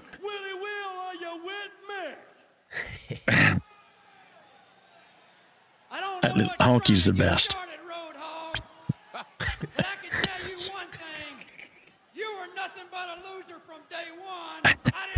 I got called road hog a couple times on social media lately. Get your own trash. That was Honky Tonk Man's cut down. Rockabilly is championship material, something you never will be, Hoss. and I'm going to ask him the ultimate question right now, and he's going to tell you, Willie Will, are you or not? this is great. Well, what's the answer? Well, Listen to the people. All right. Whatever. Billy was so young in the business, he cared about the microphone. You see how he set it down all gingerly? I love it. Honky ain't selling nothing else. You can hit me with everything.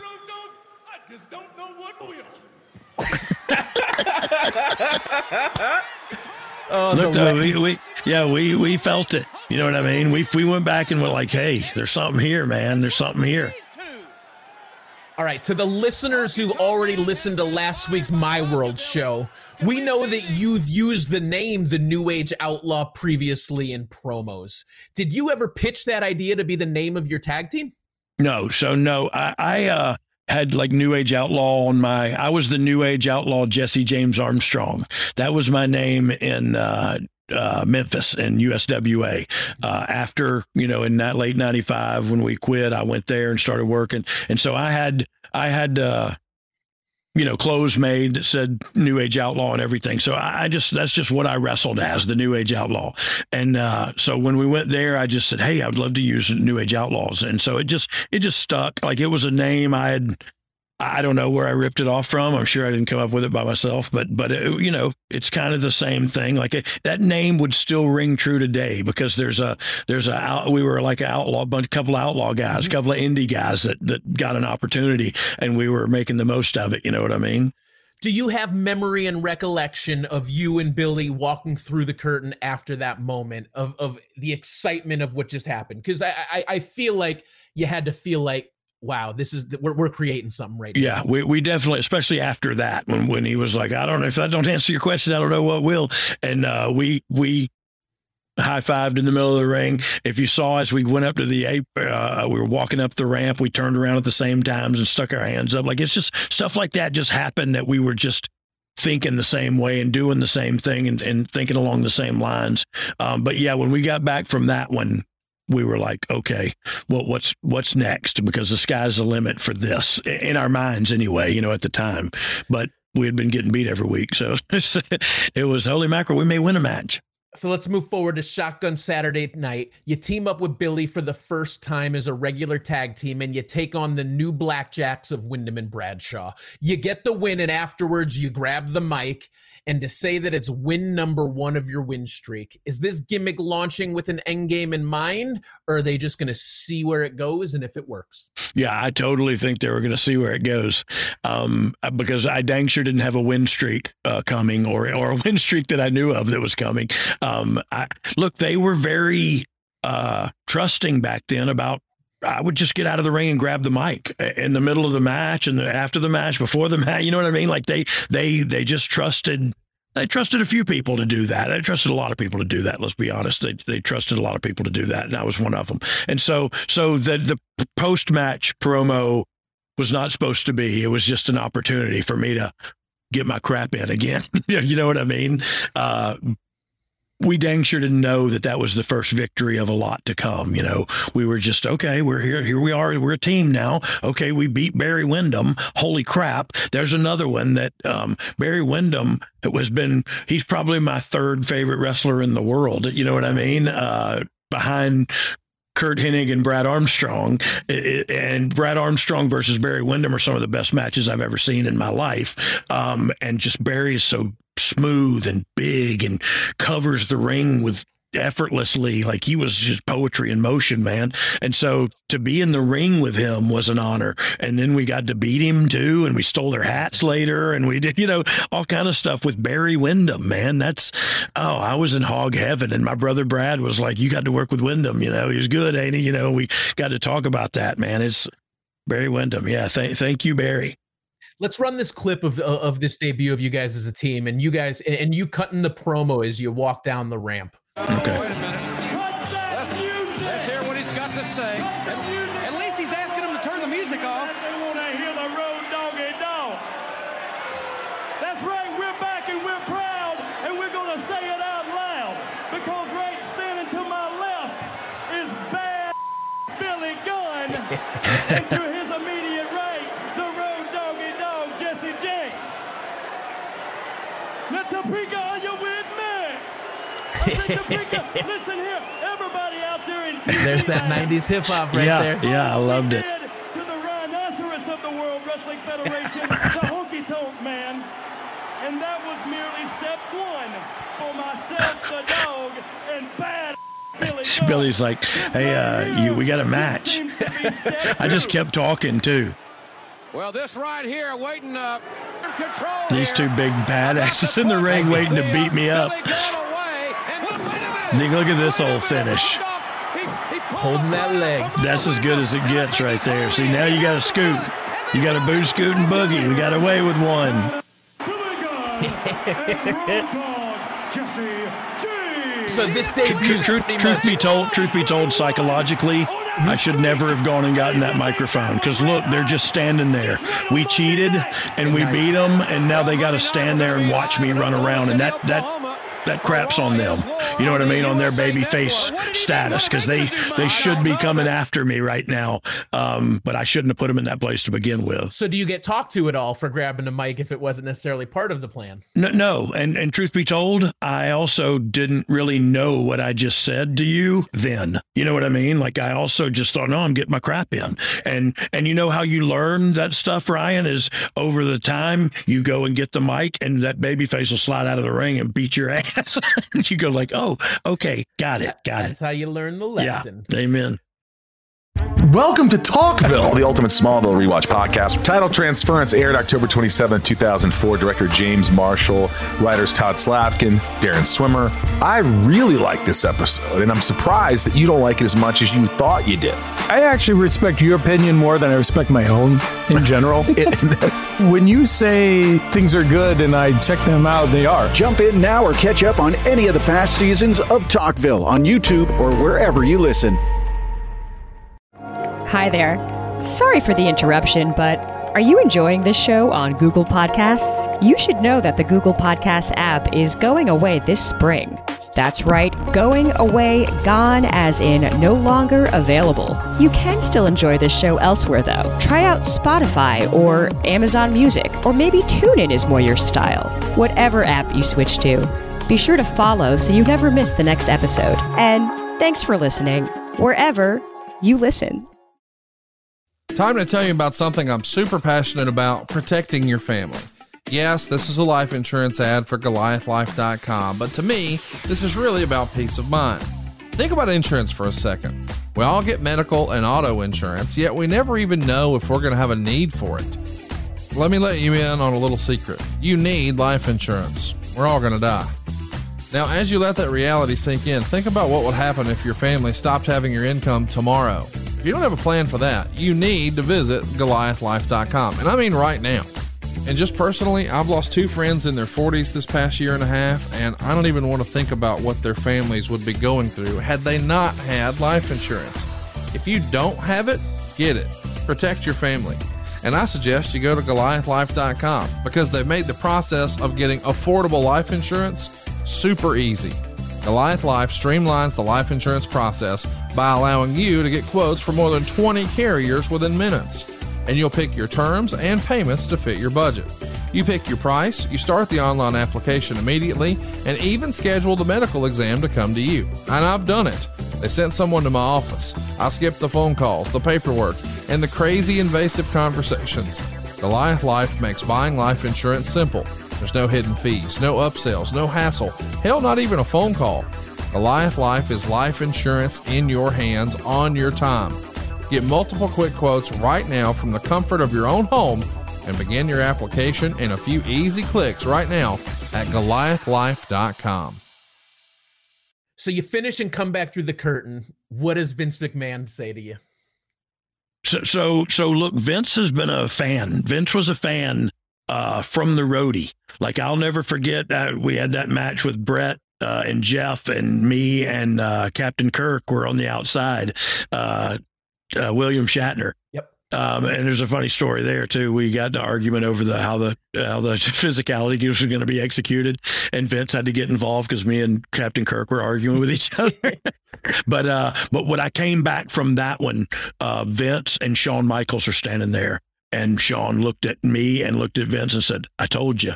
He can do it. And so, literally from then on, yeah, Vince was always a fan. And so, look, I think that's why he kind of let us do our own thing for a bit too was uh you know get, give you enough rope to hang yourself and and if you don't hang yourself we'll all make some money How much of this creative was Vince Russo or Bruce Prichard? so i you know Br- bruce was uh Bruce was always in that circle, but I didn't know he was in creative. I kind of thought he was just Vince's right hand man, or, or uh, you know what I mean. Like I just, I didn't really know how much of the creative he was involved in.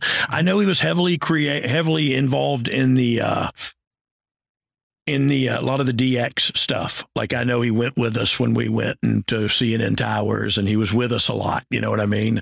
Uh, Bruce was, but but this was probably Russo, and it was probably some of his stuff he was kind of getting to try out. You know what I mean? And Vince was letting him roll a little bit and seeing, okay, well let's just just have some fun and see what sticks. You know what I mean? Very cool. So now you got buzz and momentum's building, and we head to Raw on October 20th, 1997. You two take on the Headbangers, and it's so memorable when Billy smashes the Oh. Headbangers boombox over Thrasher's head, and you get the pin. Let's show it right now. Billy's good at just busting people with stuff, and I just top them. I mean, and and then just knowing this moment, the blood has to make this even better at this point. Oh, yeah, yeah, yeah. unplanned hardway juice has to just put a little bit more stank, a little bit more sizzle, and a little bit more badass on top of you both. Yeah, of course, of course it does, and and uh, you know that that was not uh, meant to be, but that was a real like juke, you know, or, or uh, what do they call them? Uh, boombox. Uh, yeah, it was real. It was hollowed out a little bit. Oh, sorry, um, but it was real, and it busted. Uh, you know, we worked again where they busted one over my head, but it was a, a, a promotional deal with the the boombox. And I, we'll look that up. We'll show that on one of these episodes too, where they hit me, and I still have a scar uh, on top of my head where that plastic just stuck in my head. Um, those things were uh, weren't very forgiving. We're talking old school electronics of boomboxes, and, and then in that promo, we didn't hear it, but I know what you said because that was "You better page somebody." yeah, yeah, and look, that was what we were doing a lot back then. Is is is uh, me and Brian Christopher and a lot of the guys that messed around were like, "Oh, you didn't know? Well, you better fax somebody. Well, you better page somebody." that was we all had pagers then. You better you better fit- send nine one one. You know what I mean? Like we were just having fun, and so I finally told Brian Christopher, or uh, not Brian Christopher, Brian uh, Lee. I said, "Look, I'm gonna say it when I go out there. I'm gonna say, oh, you didn't know? You better call somebody." He's like, "No, you won't." I said, "Yes, I will," and that's literally how the whole thing started. That's awesome. And that's going to come up in a fan question in a minute. Yeah. After the match, you go to commentary and you yell about how it's now your time to get the chance. How are you feeling in this moment getting to yell at the boss? Well, so I, I looking back at it, I probably thought uh, I shouldn't have done that, you know, at the time. But that's not where my head was then. You know what I mean? I was literally excited. We got we're, we're on TV getting victories, and uh, like I and I overstepped my boundaries a little bit there. I don't know if I got talked about, talked to about it, but I probably shouldn't have gone over to the announce table and started yelling at him like that. We've talked God. about the process throughout a lot of this, but you had to know that at this point you got a hit on your hands. Oh yeah, yeah, yeah. Look, that's why I was. Mark Henry used to say, his grandmama used to say, "Oh, you smelling your pee, ain't you?" That's what I was doing right then. That's why I went over to the table. That's why I, th- I, I thought I was something. I thought something was going down. Um, little did I know that I was talking to the guy that signs my paychecks. You know what I mean? I knew it. I just didn't care at the time. So now you've been put together. It's rolling. The momentum's moving. How quickly does your friendship with Billy grow now that you're teaming together and it's official? Yeah, well, this is what we talk, touched on a little bit earlier. Is uh, is the our friendship? We still weren't friends. we were tag team partners. We were tag team champions, and we still weren't friends. I spent a lot of time with X Pac, uh, and and again, it's just because Billy and I led two different lifestyles. You know what I mean? Mm-hmm. Billy likes to look good, and I like to feel good. And so, so there was two. Uh, I forget who uh, who said that, but Bradshaw used to say that to us all the time. Billy likes to look good, dog. You just like to feel good, um, and that it was. Excuse me. It was true. It was true. We led led two totally separate lives, but when we got to the uh, to the squared circle, we jived. And so, look, our our friendship now second to none. Like I, we've we literally grew up together. You know what I'm saying? Like from this moment that we're watching right now, when we're both, you know, 25, 26 years old, however old, we've literally grown from then to now in our relationship. And I mean, we've been through everything ups and downs and all arounds. And and and uh, we got sober together. Uh, we we spent this whole weekend with him. Our relationship couldn't be better.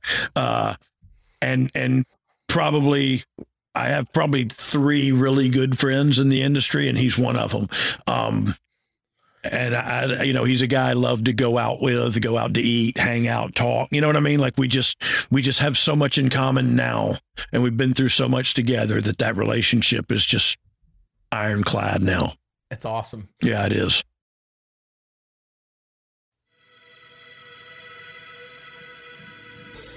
Words are about to be spoken, and the wrestling podcast world is about to be broken. Hey, I'm Jon Alba, co host of The Extreme Life of Matt Hardy, and I wanted to invite you to join the iconic Matt Hardy and I every single Friday as we take a peek inside the locked room that is one of pro wrestling's most creative minds. You'll hear stories spanning more than three decades in the industry, like this week when Matt shared his recollections of getting a call from Vince McMahon before the Hardys made their shocking return at WrestleMania 33. Uh, hey, uh, Vince just wanted to, to bust you. Look, look, fuck. Make sure Jeff doesn't do anything fucking stupid and cripple himself tonight. I fucking, I know how he is. Fucking reel him in, all right? Towards WrestleMania. Damn it! Yes, sir. I got it. It'll be good. I promise. All right? I think. All right. See you tomorrow. Hear stories like that and many more from the course of the Hardy Boys' incredible career every Friday, wherever you get your podcasts, and with early access exclusively on adfreeshows.com. And that's the formation of the New Age Outlaws. And we're pretty much just at the beginning right here. Holy but mackerel. Of course, in future episodes, we'll go more in depth and we'll move towards your first championships, the tag team championships. But for now, Let's go to the fan questions. Oh, the fan, the mailbag. The mailbag. Mailbag. At Big D WWE 1984. I have never been called that in my life. Go ahead. I remember back in 1997, you got, I feel if his name's Big D, I got to do. I remember back in 1997, you guys wore the South Park shirts. What inspired you gentlemen to wear them? And did you receive any pushback from legal or then again hear any praise from the creators of South Park. What did Vince think? So, look, I never heard what Vince thought about it. I never asked if I could wear them. I had a guy in Pensacola, Florida at the mall that did airbrushing and South Park was hot at the time. I was a huge fan. Everybody was, it felt like. Yeah. Um, so it only felt uh, right to have the buy their shirts and then to have them modified to fit our what we were doing. You know what I mean? Like, look, you know, I came from, uh, and, and, and it was also a little inside baseball, a little smart markery going on uh, because like I came from WCW where it was the Armstrong curse, and so I would put like on the shirt, "Look, mom, no curse." You know what I mean? Like, uh, like, like, look, mom, no hands, but look, mom, no curse. I would put like place belt here with an arrow to, to my waist. You know what I mean? Like I, I, would make the guy's eyes bloodshot and put like 420 or so. You know what I mean? Like it Creating just meme culture before there was a meme culture. yeah, maybe so, maybe so. But look, it was me riding off their coattails of their success, and I just wanted to to be in on that. I was a huge fan, and I thought so. I never, we never really heard from Vince. Uh, and then when we got our own shirts made, of course, it was like, no, we're going to wear these so people will buy them. Uh, but I never, we never heard from, uh, from Parker and Stone. What are their names? Uh, Matt the, Parker, Trey yeah, Stone. Yeah, Stuff Parker and Stone never never reached out to us or never said anything. Uh, but but then you Bastards. see, then you see they had like Bret Hart and Macho Man and all kind of stuff on there. So they, you know, they they're down. They're down with the sickness. at J Classic 84 wants to know at what point when you first started teaming together did you both know the Outlaws were gaining traction as a team? Well, look, I think the timing is perfect for a J Classic 84 to ask that question because we literally just saw it where we got that win over the uh, over the uh, headbangers in a in a pretty strong way and then they left me going over there and yelling at the boss on the TV so they were obviously giving us a little lee- leeway uh, a little wiggle room and and so that that was probably about the time where we knew Look, we truth be told, when he hit Honky Tonk Man with that guitar and we hat slapped high five and left, we knew right then this is going to be good. You know what I mean? And we were both really excited about it. So we weren't going to let it not be good. Uh, but we had no idea, can't even fathom or dream how big it would get, you know? You kind of talked about this one a little bit, but I want to give, eh, let's go back to WCW, their champs in the spotlight, to ask whose idea was it to pair you up with Billy Gunn? Yeah, it, it, was definitely me and Billy's idea. Um, I don't think they. We just continued to, to, hammer on them while we were in that little underneath card uh, storyline with Honky Tonk and, and Rockabilly and, and, the real Double J. We just kept hammering on them. Hey man, just try us together. Try us together. So I think it was uh, uh you know me and him both kind of wanted to wanted to see what would happen. Uh, you know, we couldn't go any lower, so let's see if we could get any higher. Um, and note to self, uh, and a spoiler, we did. yeah. All right, this one's going to be interesting to check your recollection and see how that concussion and bong resin is doing. At plus underscore Lindsay wants you to tell us a story you haven't told before about antics backstage or on the road.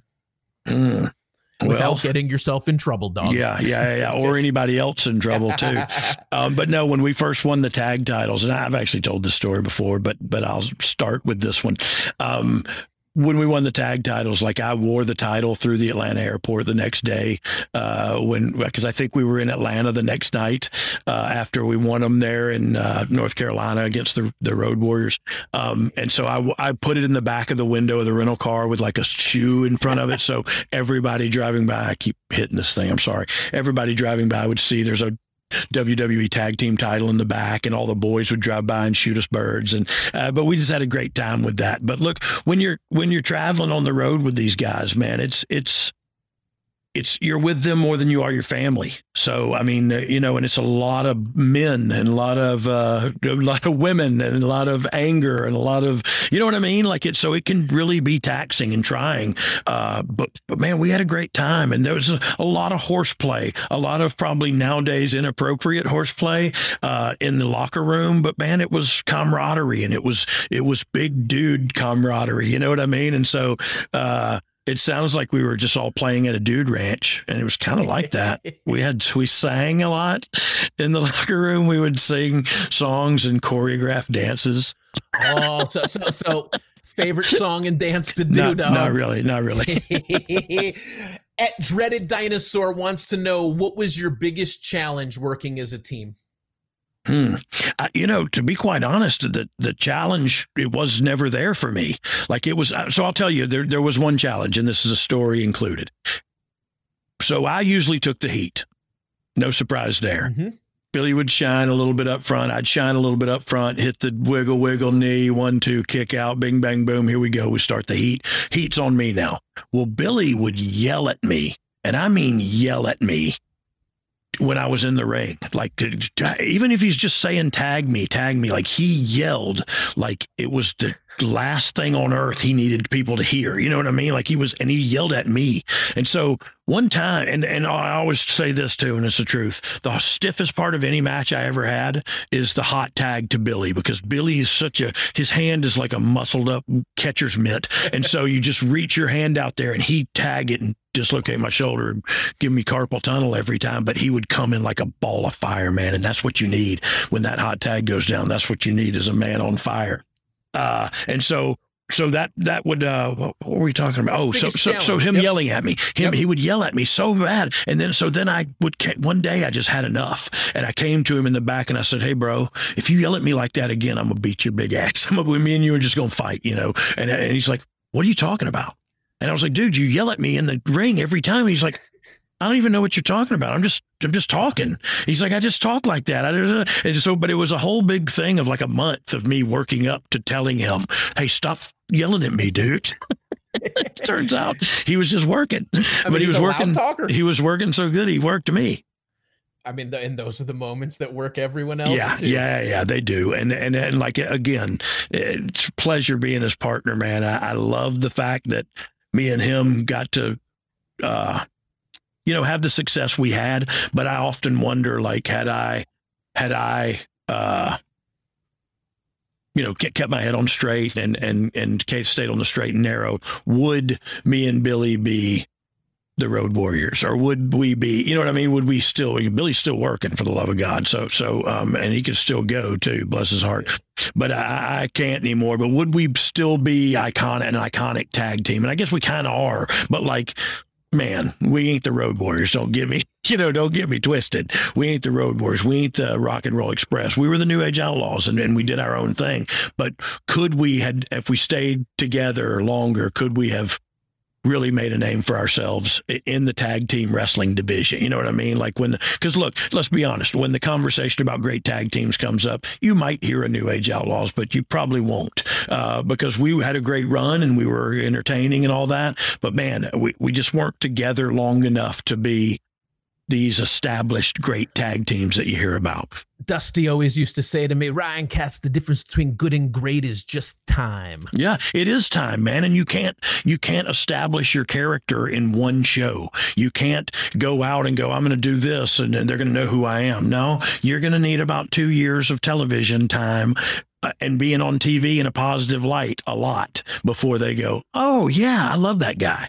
You know what I mean? And I, I heard Cody say something like that the other day too. Was about uh, the word "over" is is overused, and man, it is overused today because there ain't nobody over like there was over back in the dizzy and and all you got to do is watch an old episode of raw to, those or nitro or nitro to, to remember and hear that man and feel that energy because it was electric And that's it on the energy. It's not just the roar. When you watch those old clips, it's the body language, it's the eruption. Like, it's not just that you hear the sound, you feel and see the wave of the people yes as they yes stand. well that's the thing is their energy was palpable you know what i mean like you felt it and you fed off of it one way or another and that's back to what i said earlier and i'm not just being the old sour guy i just think some of the guys nowadays need to learn to listen to the fans and they might have to uh, uh you know adapt on the on the fly uh, god forbid um and give the people what they want rather than the ping pong match they put together in the back you know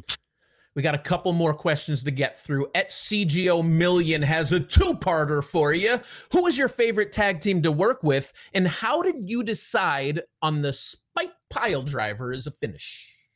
So I think uh, I think you know we probably only used that finish like once to be quite honest with you, but I do think uh, I I do think um, I forgot. I saw Steve Kaufman. You put a note in here, and I and I, I got sidetracked by it. What? So, so what was the question again, Ryan? I'm sorry. Yeah, it was. Well, who was your favorite Oh, team to te- work team with? to work with and the pile driver. So, so I started with the last last part first. Yeah, I think mankind came up with the spike pile driver to beat himself. He I, he was uh, yeah, mankind. I think. Um, but uh, my favorite team to work with, man, I got to be honest with you, and it was rough going, but Faarooq and Bradshaw. Uh, brought out the man in you and and uh and kind of pushed you to the limits physically as to as to how far you're going to go before we are literally in a fist fight um but but it was fun. It was good and it was fun. And Bradshaw had so much fun. Me and Billy would just be waffling him and he'd just say, I ain't going down. I ain't going down. And we just keep hitting him and he'd go, Okay, I'll take a knee. he'd go down to a knee. And I mean, me and Billy be beating the crap out of him. Bless his heart. He's a good dude. I dog, you brought this up before. Let's just give a little bit more to it. Helen 2076 wants to know where the phrase "Oh, you didn't know" came from. You talked about just it was something you talked in the back with. You know, yeah, you yeah, it really, it really was a running rib backstage, and it was, uh, it was just like, oh, you didn't know, you know, and everybody was saying that about that time. It was like, uh, you better act somebody, you know what I mean? Snoop Dogg, everybody was saying like, oh, you didn't know, you know, and so it was, uh, it, was, uh, you better recognize, you know what I mean? Like it was that kind of time, and so we were just joking around backstage, and I just stuck it into my promo, and when I heard our original Outlaw music, I thought, oh my god, that works perfectly. I was saying it before with no music at all. Um, it, down, oh, now, now. Oh, you, you know what I mean? It just worked perfectly. And, and uh, Yoaz was like, oh, somebody. So I don't know. It just worked perfectly. And I look, the stars were aligned for us for sure. Um, you don't get to be where we were uh, if everybody ain't cheering for you and pushing you in that right direction, you know? Final question comes from a father of some messy children. Dad of Pigs 3 wants to know when and where did you two first meet? Yeah, it was at in the WWE. It was uh it was after I'd got there with Jeff Jarrett, you know, and like I said, I'd I had met Billy uh before, but like him and Bart had been there and I was a new guy and it was, you know what I mean, relationship w- weren't there yet. And so uh I met him and probably knew him for a couple years before we really got to know each other and and look Today we know each other front, back, and indifferent, and I can send him a text, and he'll send it- something. I know what he's going to answer me, and he answers me just like that. And it's just, I don't know, it's just really good to be at this stage in my life and have a really good friend that I went through it all with. Uh, I got a couple of those. Uh, but Billy's one of them. You know, I love the scene in Tombstone where he says, uh, "Man, what are we doing here?" And then he says, "Wyatt Earp's my friend," and uh, the other guy says, "Well, I got lots of friends, Doc." And Doc Holliday says, "I don't." that's that's the best line of any. Like it's holy mackerel, and that means a lot. You know what I mean? That's I, I go to war with you, uh, and I stand next to you no matter what. And and I got, like I said, a few few people like that. Billy's definitely one of them. It's awesome. Yeah. Dog.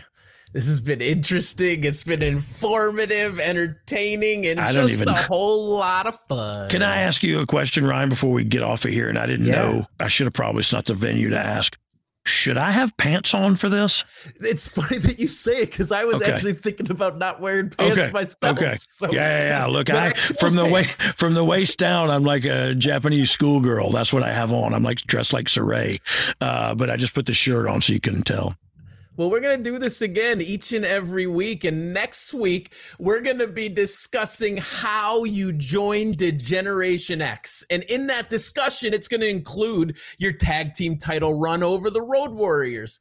Cactus Jack and Chainsaw Charlie, the dumpster angle, and Oh, the dumpster yeah. match at Mania, and then joining DX the night the next night. There's so much to talk about, and we're just starting to get into our groove right now. What do you think of this first episode? Man, I was uh, I was anxious about it because I have anxieties. You know what I mean? I work on that with uh, a skill called mindfulness, of trying to just be mindful of everything and, and processing it correctly. So, but I, I just just like I look, I'm a forecaster. I'm a future tripper. I worry about things that are happening in the future. When nine and a half times out of ten, they never turn out that way. And so, so I was scared to do this. I'm really happy we got one under our belt. I feel really good about it. I hope, uh, I hope the team does as well. Uh, and if you don't, you know, like it, I got two words for you: subscribe button. Yeah, it's been a blast this week, and we can't wait to do it again next week. Amen. So, thank you to everyone for listening, watching, subscribing, and also telling all your friends. On behalf of the Road Dogg, I'm Ryan Katz, and this has been episode number one of You Say It, Road Dogg. Oh, you didn't know?